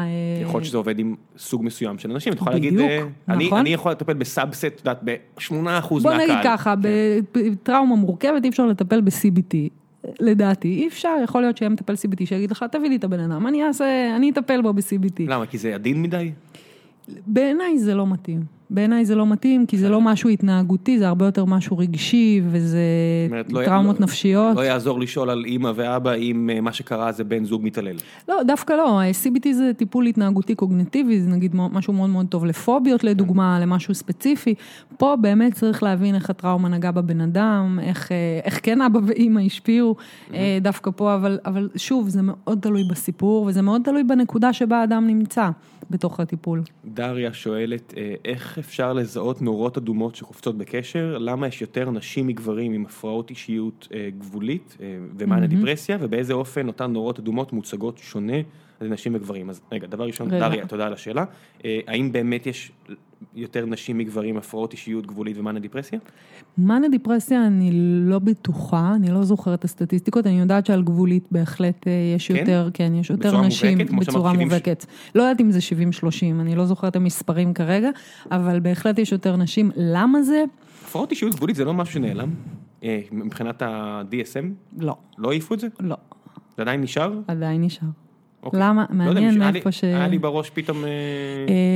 היו דברים, יש דברים אחרים שעפו מה-DSM, כמו לדוגמה אסברגר. אין יותר אסברגר? אסברגר נקרא היום אוטיזם בתפקוד גבוה, כלומר האוטיזם עבר על ספקטרום גבוה, נמוך ובאמצע. סתם דוגמה. הומוסקסואליות עזבה את ה-DSM בשנות ה-80, היא הייתה ב-DSM כהפרעה נפשית. באחד הראשונים? כן, כן, כן, כן, עד שנת, אם אני לא טועה, 86 או 7. טוב, זה נשמע נגיוני שזה אף. שזה אף. אז כן, יש שינויים. בהפרעת אישות גבולית אין שינויים. למה זה יותר נשים מגברים? אני חושבת שיש משהו בפתולוגיות הגבריות שהן יותר עם תוקפנות כלפי חוץ, והרבה פעמים אצל נשים התוקפנות היא יותר כלפי פנים. אבל זה ממש השערה שלי, ואני בטוחה שיש אנשים שהם... מתמחים בהפרעת אישות גבולית יותר ממני. למרות שיותר גברים מתאבדים מנשים, נכון? אני באופן כללי בעולם האמת שאני עכשיו... זו שאלה מורכבת. לא, כן, בארץ נגיד. באופן כללי, האם יותר גברים מנשים? אני חושבת שיותר גברים מנשים, אני חושבת שבכלל יש אולי, לאו דווקא הנטיות האובדניות, אבל אולי מי שמצליח בפועל לבצע את זה, זה יותר גברים. גם אולי שזה קשור לאגרסיביות. אז אני גם לא רוצה סתם להגיד, ובטח יש כל מיני גם מחקרים שהפוכים אחד מהשני. אנחנו מתעצבנים עליי אחרי זה בצדק, אז שאני מסלף פה דברים, אז אני... אז אל תיקח אותי איתך, כן. אני לוקח צעד אחורה, אבל אני אומר, אני בעצם חושב על זה. שאלה גדולה, אפשר בקלות למצוא על זה חומר, אני בטוחה. רגע, אז אני נחזור לדריה ששאלה, ובאיזה אופן אותן נורות אדומות מוצגות שונה על ידי נשים וגברים? נורות אדומות של מה? של אישיות גבולית ומענה דיפרסיה. אני לא כל כך מבינה את השאלה, אני חייבת לומר. אנשים שיש להם מענה דיפרסיה, הרי אם אתה מסתכל מהצד, אז אתה תראה נורות, או מסתכל על עצמך, אתה תראה סימפטומים, נורות אדומות. יהיה לפעמים מאוד קשה לזהות פתולוגיה בלי... זאת אומרת, איך זה משתנה בין נשים לגברים? זה מהות השאלה. אגב, זה לא אותו דבר, מענה דיפרסיה זאת מחלה נפשית, והפרעת אישיות גבולית זה הפרעת אישיות. זה בכלל לא אותו עולם... בכלל לא אותו עולם, אני לא יודעת, שמו את זה ביחד אולי כי באמת יש סימפטומים שלפעמים דומים, שזה הקצוות במצבי הרוח וכדומה. הפרעת אישיות גבולית זה הרבה יותר מהיר, המעברים הם יכולים להיות ברגע אחד, במאניה דיפרסיה זה תקופות, זה משהו בכלל שונה. מבחינת נורות אדומות, אני חושבת שאני אדבר רק על הפרעות אישיות מאניה דיפרסיה, אני אשים רגע בצד, אבל הפרעות אישיות, בוא נגיד אקסצנטריות, שזה הפרעת אישיות גבולית, נרקסיזם, היסטרית וכולי, ואנטי-סוציאלית, זה באמת הפרעות שאפשר לראות את השוני ביחס הבין אישי של האנשים האלה עם אנשים אחרים, את הקצוות שיש בתוך האישיויות האלה. אני חושבת שהפרעת אישיות גבולית, גם לפסיכופטים יש מאפיינים של הפרעת אישיות גבולית, של מבנה גבולי, באישיות, ואת זה אפשר לראות בעיקר בעיניי, בפיצול בין טוב לרע, בין זה שאתה לרגע אחד יכול להיות כליל השלמות, וברגע האחר אתה יכול להיות האדם הרע ביותר מבחינתם. זאת אומרת, בתפיסה שלהם יש מעברים מאוד מאוד חדים בין טוב לרע, משהו מאוד מאוד מאוד טוטלי, עם הרבה עיסוק בקשרים בין אישים, או משהו פתולוגי שם, בכל היחס שלהם בתוך מסגרות ובקשרים עם אנשים. זה בעיות פתירות? הפרעות אישיות זה הפרעות שאפשר לטפל בהן ולשפר אותן. זה... אני אעשה איזושהי השוואה גסה, ויסלחו לי כל, אני מקווה שאני לא פוגעת באף אחד, אבל נגיד תיקח מישהו שיש לו איזושהי בעיה, ממש נכות ברגליים. אתה תוכל לשפר לו תהליך, האם הוא ילך וירוץ אי פעם כמו בן אדם רגיל? כנראה שלא. אז it's the same. אני אוהב את ההגדרה הזו, כי אני יכול לדמיין עתיד שבו הטכנולוגיה פותרת לגמרי את הרגליים, אני לא בטוח, אני חושב... היא נפשית, זאת שאלה אחרת. אבל הפרעת אישיות היא משהו הרבה יותר קבוע, והרבה יותר קשה, זאת לא מחלה, זה מבנה אישיותי, ולכן אפשר בהחלט לשפר ולשנות, בעיקר לעצב התנהגות ורגש, אבל אני לא יודעת עד כמה באמת האדם יהיה לגמרי שונה אי פעם. זה משהו שהוא התפתחותי, אז הוא נשאר מאוד קבוע. אוקיי, דורון ניר, שותפי אהוב פה לפודקאסט, שואל, האם את, עכשיו בגלל שהוא חי בארצות הברית והילדים שלו שם, אני מניח שזו הסיבה שהוא מתחיל לחשוב על הדברים האלה, האם את מסכימה עם הטענה שכל התקפות הירי, המס שוטינגס בארצות הברית, אין בעיה שנובעת מהיחס והטיפול בבריאות הנפש? אוקיי, אז אני אסגור את הפער. זו טענה שעולה בגלל שכלי נשק תמיד היו המון בארצות הברית, מדינה שמאוד אוהבת את הכלי נשק שלה, אבל המס שוטינגס התחילו רק לפני, אני יודעתי, שנות ה-70 או ה-80, כשבאמת התחיל איזשהו שינוי בטיפול התרופתי וכל מיני וכו' בארצות הברית. יש טענות כאלה, בעיקר של אנשים שאוהבים נשק, שאומרים שאין בעיה עם הנשק, יש בעיה עם עולם הפסיכיאטריה ופסיכולוגיה, שבעצם איפה זה מגיע, אצל הרבה מהטינג'רים האלה שהלכו וטבחו בהמון אנשים אחרים, מצאו אצלם אחרי זה בחדר את כל ה-SSSR, איך זה הולך? SSSR? כן, כל הנוגדי דיכאון וכל הדברים האלה, ואמרו שאולי זה בעצם, זה הטענה של גן לאברס. אז השאלה היא, האם את חושבת שיש דברים בגו? אני לא מכירה כל כך גם את עולם הפסיכיאטריה בארצות הברית, אני כן יודעת שהם מאוד אוהבים תרופות בארצות הברית, והם גם מאוד אוהבים נשק. השאלה ממה... פה לא אוהבים תרופות? פחות, בארצות הברית, השימוש בכלל בתרופות פסיכיאטריות, כל ההתמכרויות למשככי כאבים, לכדורי הרגעה ולכאלה, הם מאוד מאוד, הרבה יותר רחבות. לא, זה אני יודע. אני לא יודעת עד כמה האנשים שעשו את המאס שוטינג, הם הובחנו בכלל קודם לכן, כמו לדוגמה איש בלאס וגאס, מהמלון. כמהמלון, שכאילו היה אדם רגיל לגמרי, ויום אחד...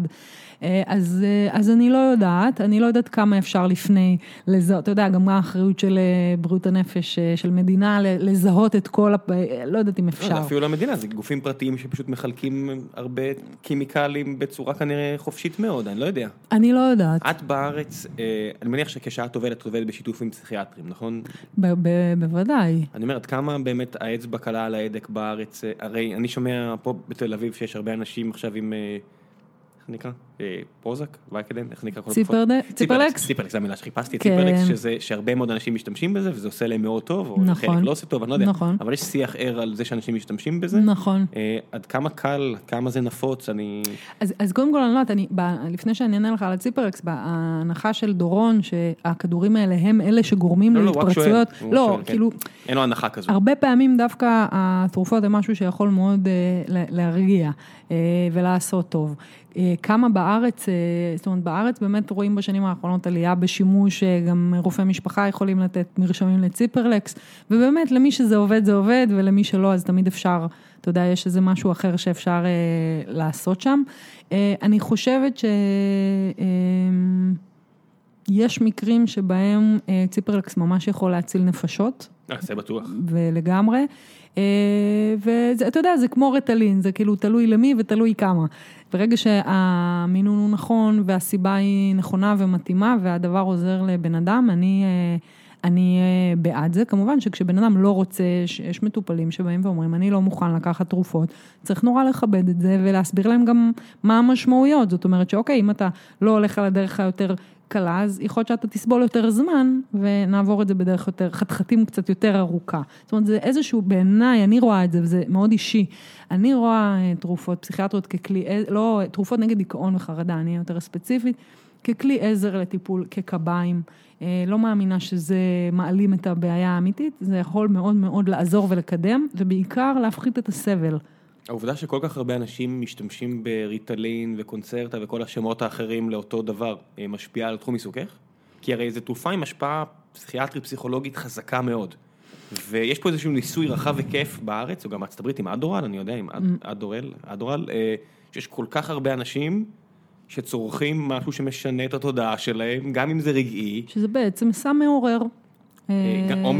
יש כאלה שמעורר, יש כאלה שהוא לא מעורר אותם, זה סם חזק. נכון, מה שגם רואים זה שאנשים שלא זקוקים לרטלין, אז הנה, מה זה זקוקים?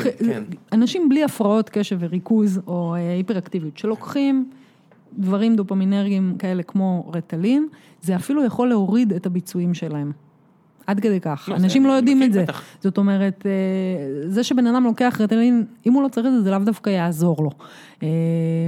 אז אני חושבת שוב, שבכלל תרופות זה עולם שהאדם מאוד מאוד צריך לדעת מה המשמעות של התרופה, מה זה אומר, שאנשים ישימו לב מאוד האם זה תרופות הרגעה, כמו ווליום או לוריוון וכאלה, לעומת תרופות שהן כמו ציפרלקס, שהן לא משהו ממכר, שאתה צריך להגדיל את המינון ושיש אליו סבילות, זאת אומרת, צריך מאוד מאוד להבין למה אתה נכנס, ברגע שאתה נכנס, ותמיד אפשר לשאול את הפסיכולוג, את הפסיכיאטר, מה המשמעות.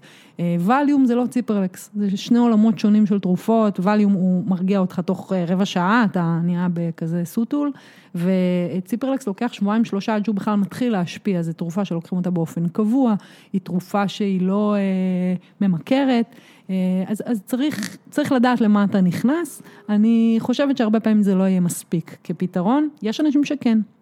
כמה זה נפוץ שימוש בווליום בארץ? הרבה אנשים צורכים ווליום בארץ? לצערי הרבה רופאים נותנים, לא יודעת אם ווליום דווקא, אבל לא ריוון, כדורי הרגעה. סתם בגלל שהם לא יודעים מה לעשות, הם רוצים לעזור? לא יודעת אם הם לא יודעים מה לעשות, אתה יודע, הם יכולים להגיד לך, תראה, אתה יכול לקחת רבע כדור, תיזהר, זה ממכר וזה, אבל כשאתה בבית, לא אתה, אבל אולי מישהו אחר, שזה נעים, לא? אז הוא ייקח יותר ויותר. לא יודעת כמה זה נפוץ, אני חושבת שלאט לאט זה יורד, בגלל הציפרלקס, אבל אין לי את הסטטיסטיקות של, אתה יודע, חברות התרופות בארץ, אני לא יודעת, אני יכולה, מתוך מה שאני מרגישה, כן יכולים לתת, בעיקר לשינה, לבעיות שינה נותנים כדורים כאלה. שקצת מרגיעים. אבל ציפרלקס והעולם הזה הוא עולם אחר לגמרי של הפרוזק והציפרלקס, זה עולם ממש ממש לא אותו דבר. זה לא רק וים לחלום. לא, בטח שלא. אני רק חושב כאילו אם לא פשוט להביא לאנשים האלה וייפורייזרי ואיזה קנאביס טוב, פשוט להגיד להם, אתם רוצים לישון, תעשנו, אני לא יודע מה, למה לפנות לדברים כימיקליים. טוב, קנאביס זה גם שאלה, אבל נראה לי לא ניכנס לזה עכשיו. כן, פעם אחרת. דנו סממה שואל, האם בתי כאלה משקמים אסירים מבחינה נפשית? בהחלט כן. שוב, תלוי מי האסיר. זאת אומרת, יש אסירים שיהיה הרבה יותר סיכוי לשקם אותם, במיוחד אסירים שהם שם בגלל סיבות סוציאליות או סוציו-אקונומיות וכדומה. פסיכופטים אי אפשר לשקם. בני סלע, אז כאלה, אין מה לגעת בזה. מי זה? סליחה? בני סלע? ככה קראו לו? בני סלע. אני לא יודעת אם הוא פסיכופט או לא. איך אפשר שלא? אנס סדרתי יכול להיות לא פסיכופט? יכול להיות לא פסיכופת, כנראה שבני סלע הוא לפחות כן, יכול להיות לא פסיכופת אם הוא יותר בכיוון הפסיכוטי, אבל זה יותר נדיר. יכול להיות פושע סדרתי שהוא לא פסיכופת? יכול, אבל שוב אני אומרת, זה הרבה יותר נדיר, ובדרך כלל יש שם איזושהי הפרעה חמורה אחרת, כמו קולות שאומרים לבן אדם מה לעשות, אוקיי, לדוגמה. אוקיי, שחלתי שיש... כן, יש עולם כזה. כן, שחלתי יש עולם כזה. כן. דריה שואלת, האם אנחנו יודעים מה כמות הפסיכופתיה באוכלוסייה? זה אמרנו בין 1-3. מה גורם לזה מולד מול השפעה סביבתית? 60-40 לגנטיקה. כן. אוקיי. והאם קיים הבדל בין התופעה בישראל לבין מה שרואים במקומות גדולים בהרבה, כמו אירופה, בארצות הברית? האם עצם העובדה שאנחנו מדינה קטנה משפיע על האחוז? אני חושבת שאנחנו נראה הבדל יותר, לא באחוז, אנחנו נראה הבדל בסוגי הפשיעה. כמו לדוגמה שבארצות הברית יש ריסוסים בבית ספר, שזה משהו שבארץ יש פחות בגלל כל מיני דברים אחרים. אז תרבותית, אבל אולי הפסיכופתיה... אין לנו נשק בבתים, יש לנו נשק של חיילים. על זה אני מדברת, שהמדינה היא כן משפיעה על הדרך שבה פשעים יבוצעו, והחוקים וככה. עד כמה שאני יודעת, פסיכופתיה הפרעה אוניברסלית, אפילו לפעמים בלהקות של שימפנזים אפשר לזהות... שימפנזה אנטי-סוציאלי, כזה או אחר. אז כן יש, כן זה לא משהו שהוא רק זה, האם זה שונה? אולי מבחינת הפשעים השונים. תמיר שואל על הסדרה Mind Hunter שהזכרנו לפני כן, עד כמה היא מציאותית. מאוד. אוקיי. מאוד, כן. אד קופר לדוגמה, יש שם את הרוצח סדרתי הגדול. עם השפם. כן. וואו, איזה... קודם כל, אפשר לראות ביוטיוב בסרטונים של אד קופר אמיתי, זה it's the same, כאילו זה... הוא עדיין חי? אני לא יודע אם הוא עדיין חי, אבל בהחלט רואים סרטונים שלו מדבר, ומאוד מאוד נאמן למקור, ובכלל ההתנהגות שהם מראים שם, של כל מיני סוגים של פושעים, היא מאוד... אני מאוד נהנתי מהסדרה. מגניב מאוד. כן. נמליץ על זה. אז גיאורגי נילוב שואל, אילו ספרים מאמרים כדאי לקרוא בכל הנוגע לנושא של הרוע האנושי, ולהפרעות נפשיות המובילות לפשע, ועד כמה הדיון של nature versus nurture תקף לבעיות פסיכולוגיות ופסיכיאטריות. מאוד. ואם ישנם חוקרים מובילים בתחום הזה, אז דיברנו כל מיני חוקרים מעל הפרק, אני אשים שם לינקים לעמודי ויקיפדיה שלהם, ואני יודע מה אני יכול לעשות. נכון. אני מציעה כן לקרוא, אם מעניין אותך הרוע האנושי, מעבר לפסיכופתיה, זה באמת המאמר על ה-Dark Triad, הטריאדה האפלה, שמפרט שם, כל מה שקלקלי, הר, מלואי, יש ספר נהדר שיצא חדש שנקרא The Notebook of Psychopathy, אפשר להזמין אותו באמזון, ספר שמנמן שמאגד את הרבה מאוד ממה שאנחנו יודעים היום על פסיכופתיה, ובארץ פרופסור שלמה בידרמן מתעסק מאוד ברוע האנושי, יש לו ספרים נהדרים בנושא, כמו Talking About Evil שיצא לפני כמה זמן, מאוניברסיטת תל אביב, אז יש, רק צריך לחפש. פאביאן שואל, מתכוון לסוף, פאביאן שואל, מה ההבדל בין חוקרים, חוקרות שמגיעים מקבוצה פריבילגית, לבין חוקרים, חוקרות שיצאו מהקבוצות, אתן הן חוקרות, אותן הן חוקרות או חוקרים, אני מניח שזה מתייחס הרי בבתי כלא ברוב העולם יש איזשהו, יש ייצוג עודף לאוכלוסיות מסוימות, בארצות הברית זה שחורים, בארץ יכול להיות מזרחים וכאלה, האם... לא הבנתי את השאלה. תקריא לי את השאלה. כן, אני בכל זאת אנסה לעשות פרייזינג, האם את חוקרת פסיכופתיה של תת מגזר כלשהו, אם יש חשיבות שאת היא חלק מהתת מגזר הזה באוכלוסייה? וואו, איזה שאלה. אולי צריך לשאול את זה אנשים שיותר מבינים ב... סוציולוגיה? לא, במחקר של מדעי החברה, כאילו משהו שהוא יותר, מישהו שהוא עוסק יותר באתיקה של מדעי החברה. אני לא יודעת, האם מתוך הקבוצה זה חשוב או לא? כי ראיתי, שמעתי אני חושבת, צליל אברהם מדברת על גם הנושא שאין מספיק תקנים ואין מספיק פסיכולוגים בארץ, אז היא אמרה שיש רק 4 או 5 פסיכולוגים אתיופים בכל ישראל, ואז אם למשל אתה נער או נערה אתיופית שרוצה לגשת לפסיכולוג ציבורי, אז בעצם אתה מעדיף פסיכולוג אתיופי, כי אחרת אתה צריך להסביר את כל הקונטקסט התרבותי. נכון, אני חושבת שזה בטיפול נפשי, אני חושבת שהוא שואל לגבי פסיכופטים. הוא שואל לפסיכופטים, אני אומר, אולי אפשר להעביר את זה לטיפול נפשי, שזה יותר רלוונטי אולי, אני לא יודע. עוד פעם, טיפול נפשי לפסיכופטים הוא לא עוזר, אז השאלה הזאת לא כל כך מתאימה לפסיכופטים. אני חושבת שבאופן כללי חייב להיות חיבור בין מטפל למטופל. אני חושבת שחיבור תרבותי זה חשוב, אבל הוא לא חובה. אני חושבת שמטפל טוב יכול גם להבין ולהיכנס לעולמו של מישהו שהוא לא מאותו מגזר, או לא מאותו, כמו שאפשר לטפל בגברים, למרות שאת אישה וכן הלאה. אני כן חושבת שיש אנשים שזה יהיה מאוד משמעותי להם כמטופלים, וצריך נורא להקשיב לבן אדם. אם בן אדם מאוד חשוב לו לדבר, גם השפה היא מאוד חשובה. מישהו שהוא עולה מאתיופיה, או אפילו לא עולה מארצות הברית. כל תרבות, זה לא שונה מתרבות אחרות. זה מאוד צריך לשים מאוד לב, אם הבן אדם רוצה לדבר בשפה שלו, עד כמה הוא צריך להסביר את עצמו. אני חושבת שכן יש משהו נהדר בזה שיש היום פסיכולוגים חרדים ופסיכולוגים אתיופים, פסיכולוגים ערבים. לא מספיק. לא מספיק בכלל, וזה גם בעיה של הממשלה, תקנים ועוד ועוד, וגם המסלולי התקדמות בפסיכולוגיה והקבלה, ומאוד קשה, מאוד המון בעיות טכניות גם בתוך זה. אני חושבת שיש הרבה פעמים טיפולים נהדרים שיכולים להיות מאותו מגזר, ועדיין טיפולים נפלאים שיכולים להיות ממגזרים שונים, שוב, מאוד מאוד אינדיבידואלי. שואלים פה, ויטלי שואל, האם האנישה מרתיעה? כן, אז זה מעניין, זו שאלה מאוד טובה, בגלל שכמו שאמרתי קודם, האנישה היא מה שתרסן את התנהגות הפסיכופת, זאת אומרת, פסיכופת יעשה הכל בשביל לא להענש ולא להתאפס, הוא יראה עונש וזה שתופסים אותו, כן, ליפול ברשת זה בעצם כמו משהו מאוד משפיל, שמבזה אותו, אבל הפסיכופת לא משנה את דרכיו כתוצאה מעונש, כלומר, הוא לא רוצה להיכנס לכלא, אבל אם הוא ייכנס לכלא וייצא ממנו, הוא ימשיך בדיוק אותו דבר. אז האנישה כן מרתיעה. אז האנישה מרתיעה, אבל היא לא מלמדת את הפסיכופת. בסדר, אנחנו כחברה אולי צריכים לשאוף, דבר ראשון, להפחית את הסבל של אחרים, ואולי אחרי זה לשקם, אני יודע, אם הרי... תראה, זה בעיה, הם ייכנסו 3-4 שנים לכלא, על נגיד הונאה או משהו כזה, הם ייצאו, ורוב הפעמים הם ימשיכו בדרכים שונות ודומות. אז האנישה מרתיעה, אבל היא לא תעצור את הפסיכופת, היא רק תגרום לו לחשוב טוב יותר איך הוא עושה את הדברים. שזה גם משהו, אני יודע, קצת לעכב. בנימין או בנג'מין שואל, בדיכאון את מתעסקת? בהחלט. אוקיי, אז כמה לדעתך אפקטיבי הטיפול הפסיכולוגי בדיכאון מול האפקטיביות של הטיפול התרופתי? דיברנו על ציפרלקס וכל הדברים האלו. קודם כל היום מחקרים מוכיחים, בדיוק, מחקרים מוכיחים שהדרך הכי טובה, דיכאון קליני מז'ורי כמחלה, הדרך הכי טובה לטפל בו הוא בשילוב של טיפול תרופתי מותאם וטיפול נפשי. זה מחלה, למה להתייחס לזה בתור משהו או זה או זה? ממש לא או זה או זה. גם רואים בפועל, בקליניקה רואים, שמי שגם לוקח תרופות וגם מגיע באופן קבוע לטיפול, הוא משתפר הכי מהר מכולם. רואים את זה. אני חושבת שגם לפעמים, אני חושבת שגם בטיפול בטראומות מורכבות, השילוב בעיניי הוא אותו דבר.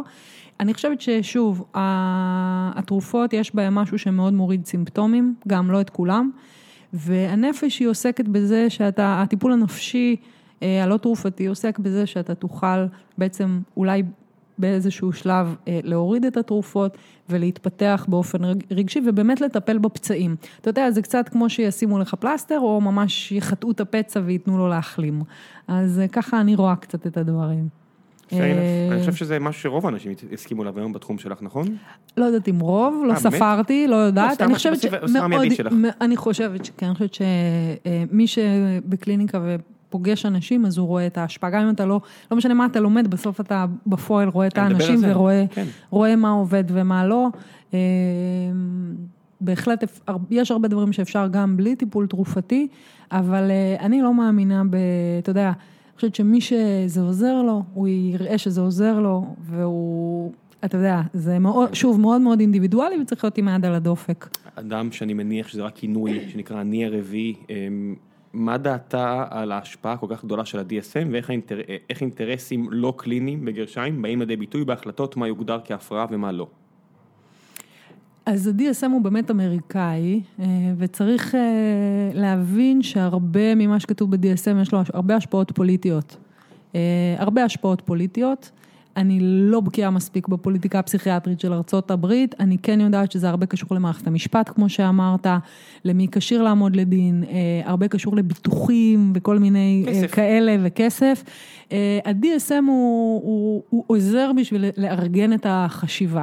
אצלי, אני יכולה להגיד באופן אישי, לי הוא מאוד עוזר לארגן את החשיבה, אבל לא לפי זה אני אטפל בבן אדם, זאת אומרת, לא תמיד אתה עובד, כי בסוף באמת הכל סקלות, אין דיכאון דומה לשני, אין הפרעת אישיות של אחד דומה לשנייה, זה מאוד עוזר לארגן את המחשבה ולאתר את ההפרעה. אני לא חושבת שה-DSM מקיף את כל סוגי האנשים בעולם, בוא נגיד את זה ככה, אבל יכול להיות שיהיו אנשים שיחלקו עליי. אוקיי, נבחר רק עוד שני שאלות מכל מה שנשאר. רמירו טל אומר, תחום מרתק, יצא לי לעבוד עם אחד במשך שנה, עם פסיכופת, הוא קיבל משרה בחירה בארגון שעבדתי בו, לעבוד עם מחציתו היה חוויה מאלפת, הוא היה כריזמטי, מלא אנרגיות וחיובי, באותה המידה היה השוק, כשהבנו עם מי יש לנו הכבוד, כמות המסכות והשקרים הייתה מטלטלת, באופן אישי העלה לי את רמת החשד באנשים בכלל. האם יש סימנים מעידים, דברים שאפשר לזהות בשלב מוקדם כדי להימנע מאי הנעימות הזו? יפה.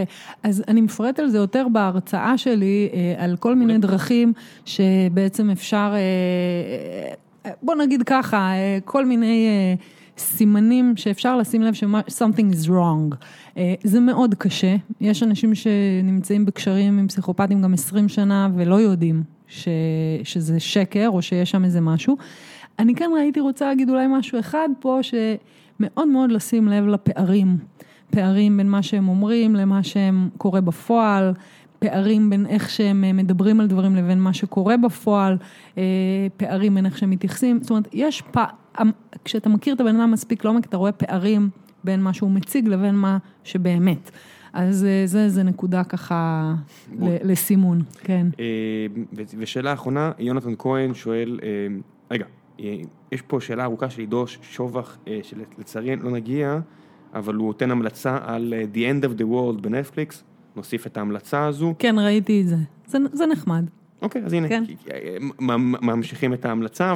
לא יודעת אם כמה זה פסיכופתי, אבל כן. אוקיי. אז שאלה האחרונה של יונתן כהן, האם לדעתך כל אדם יצא נשכר מטיפול פסיכולוגי? רק אדם שרוצה טיפול. יצא נזכר.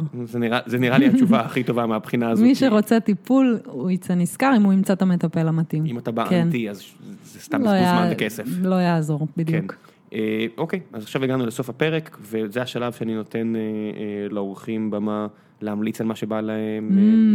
וואו. כן, מה שבא לך, סדרות, ספרים, פעילויות, לכו לטיפול, אם את מאמינה שזה גם המלצה לגמרי, אין לנו רגולציה לסיבה שאת רוצה. ההמלצה שלי היא גם המלצה שאני אומרת בסוף ההרצאה, שהיא, ואולי הבחור הזה שהקראת שהוא ככה גילה שמישהו בעבודה שלו הוא כזה, אז והוא אמר שהוא חשדן יותר, אז אני פונה לכל האנשים התמימים וטובי הלב. ורק באמת רוצה לומר, לפתוח את העיניים, לא כל הנוצת זהב, כשמשהו נראה מושלם מדי, אפרופו red lights, כשמשהו נראה מושלם מדי, בן אדם נראה too good to be true, כנראה ש-it's not true. אז ככה הייתי רוצה לשים לב לזה. Mind Hunter זה באמת אחת ההמלצות הטובות, יש סדרה מעולה, אני חושבת שזה בנטפליקס, אם אני לא טועה, אבל אני לא בטוחה, נקראת מיסטר מרסדס, זה על בסיס של ספר של סטיבן קינג, דווקא הוא פחות דמיוני, הוא יותר פסיכופת, יש שם דוגמה למה זה פסיכופת, פסיכופת הפסיכופתים בערך, נהדר, סדרה שמראה את הדמות הכי מוטרפת שתוכלו לראות, ובאופן שנראה שהם עשו יופי של תחקיר שם בסדרה. אמריקן סייקו של אליס? קצת, לא יודעת אם אמריקן סייקו, זה קצת מזכיר כאילו את הסיפור של היוני בומר, בקטע שצריך לתפוס מישהו שעושה דברים, אבל יש שם משהו הרבה יותר מטלטל בעיניי, כי דמיונו של סטיבן קינג באמת מדהים, ופה הוא באמת עשה, רואים שהוא עשה, הוא יודע בדיוק על מה הוא מדבר, אז זה המלצה למי שאוהב, אתה יודע, ככה הארדקור. מעולה, וגם נשאיר את כל הפרטים להרצאה שלך. נכון. זהו, אנחנו נתראה בשבוע הבא. תודה רבה שהזמנתם. ביי ביי. ביי.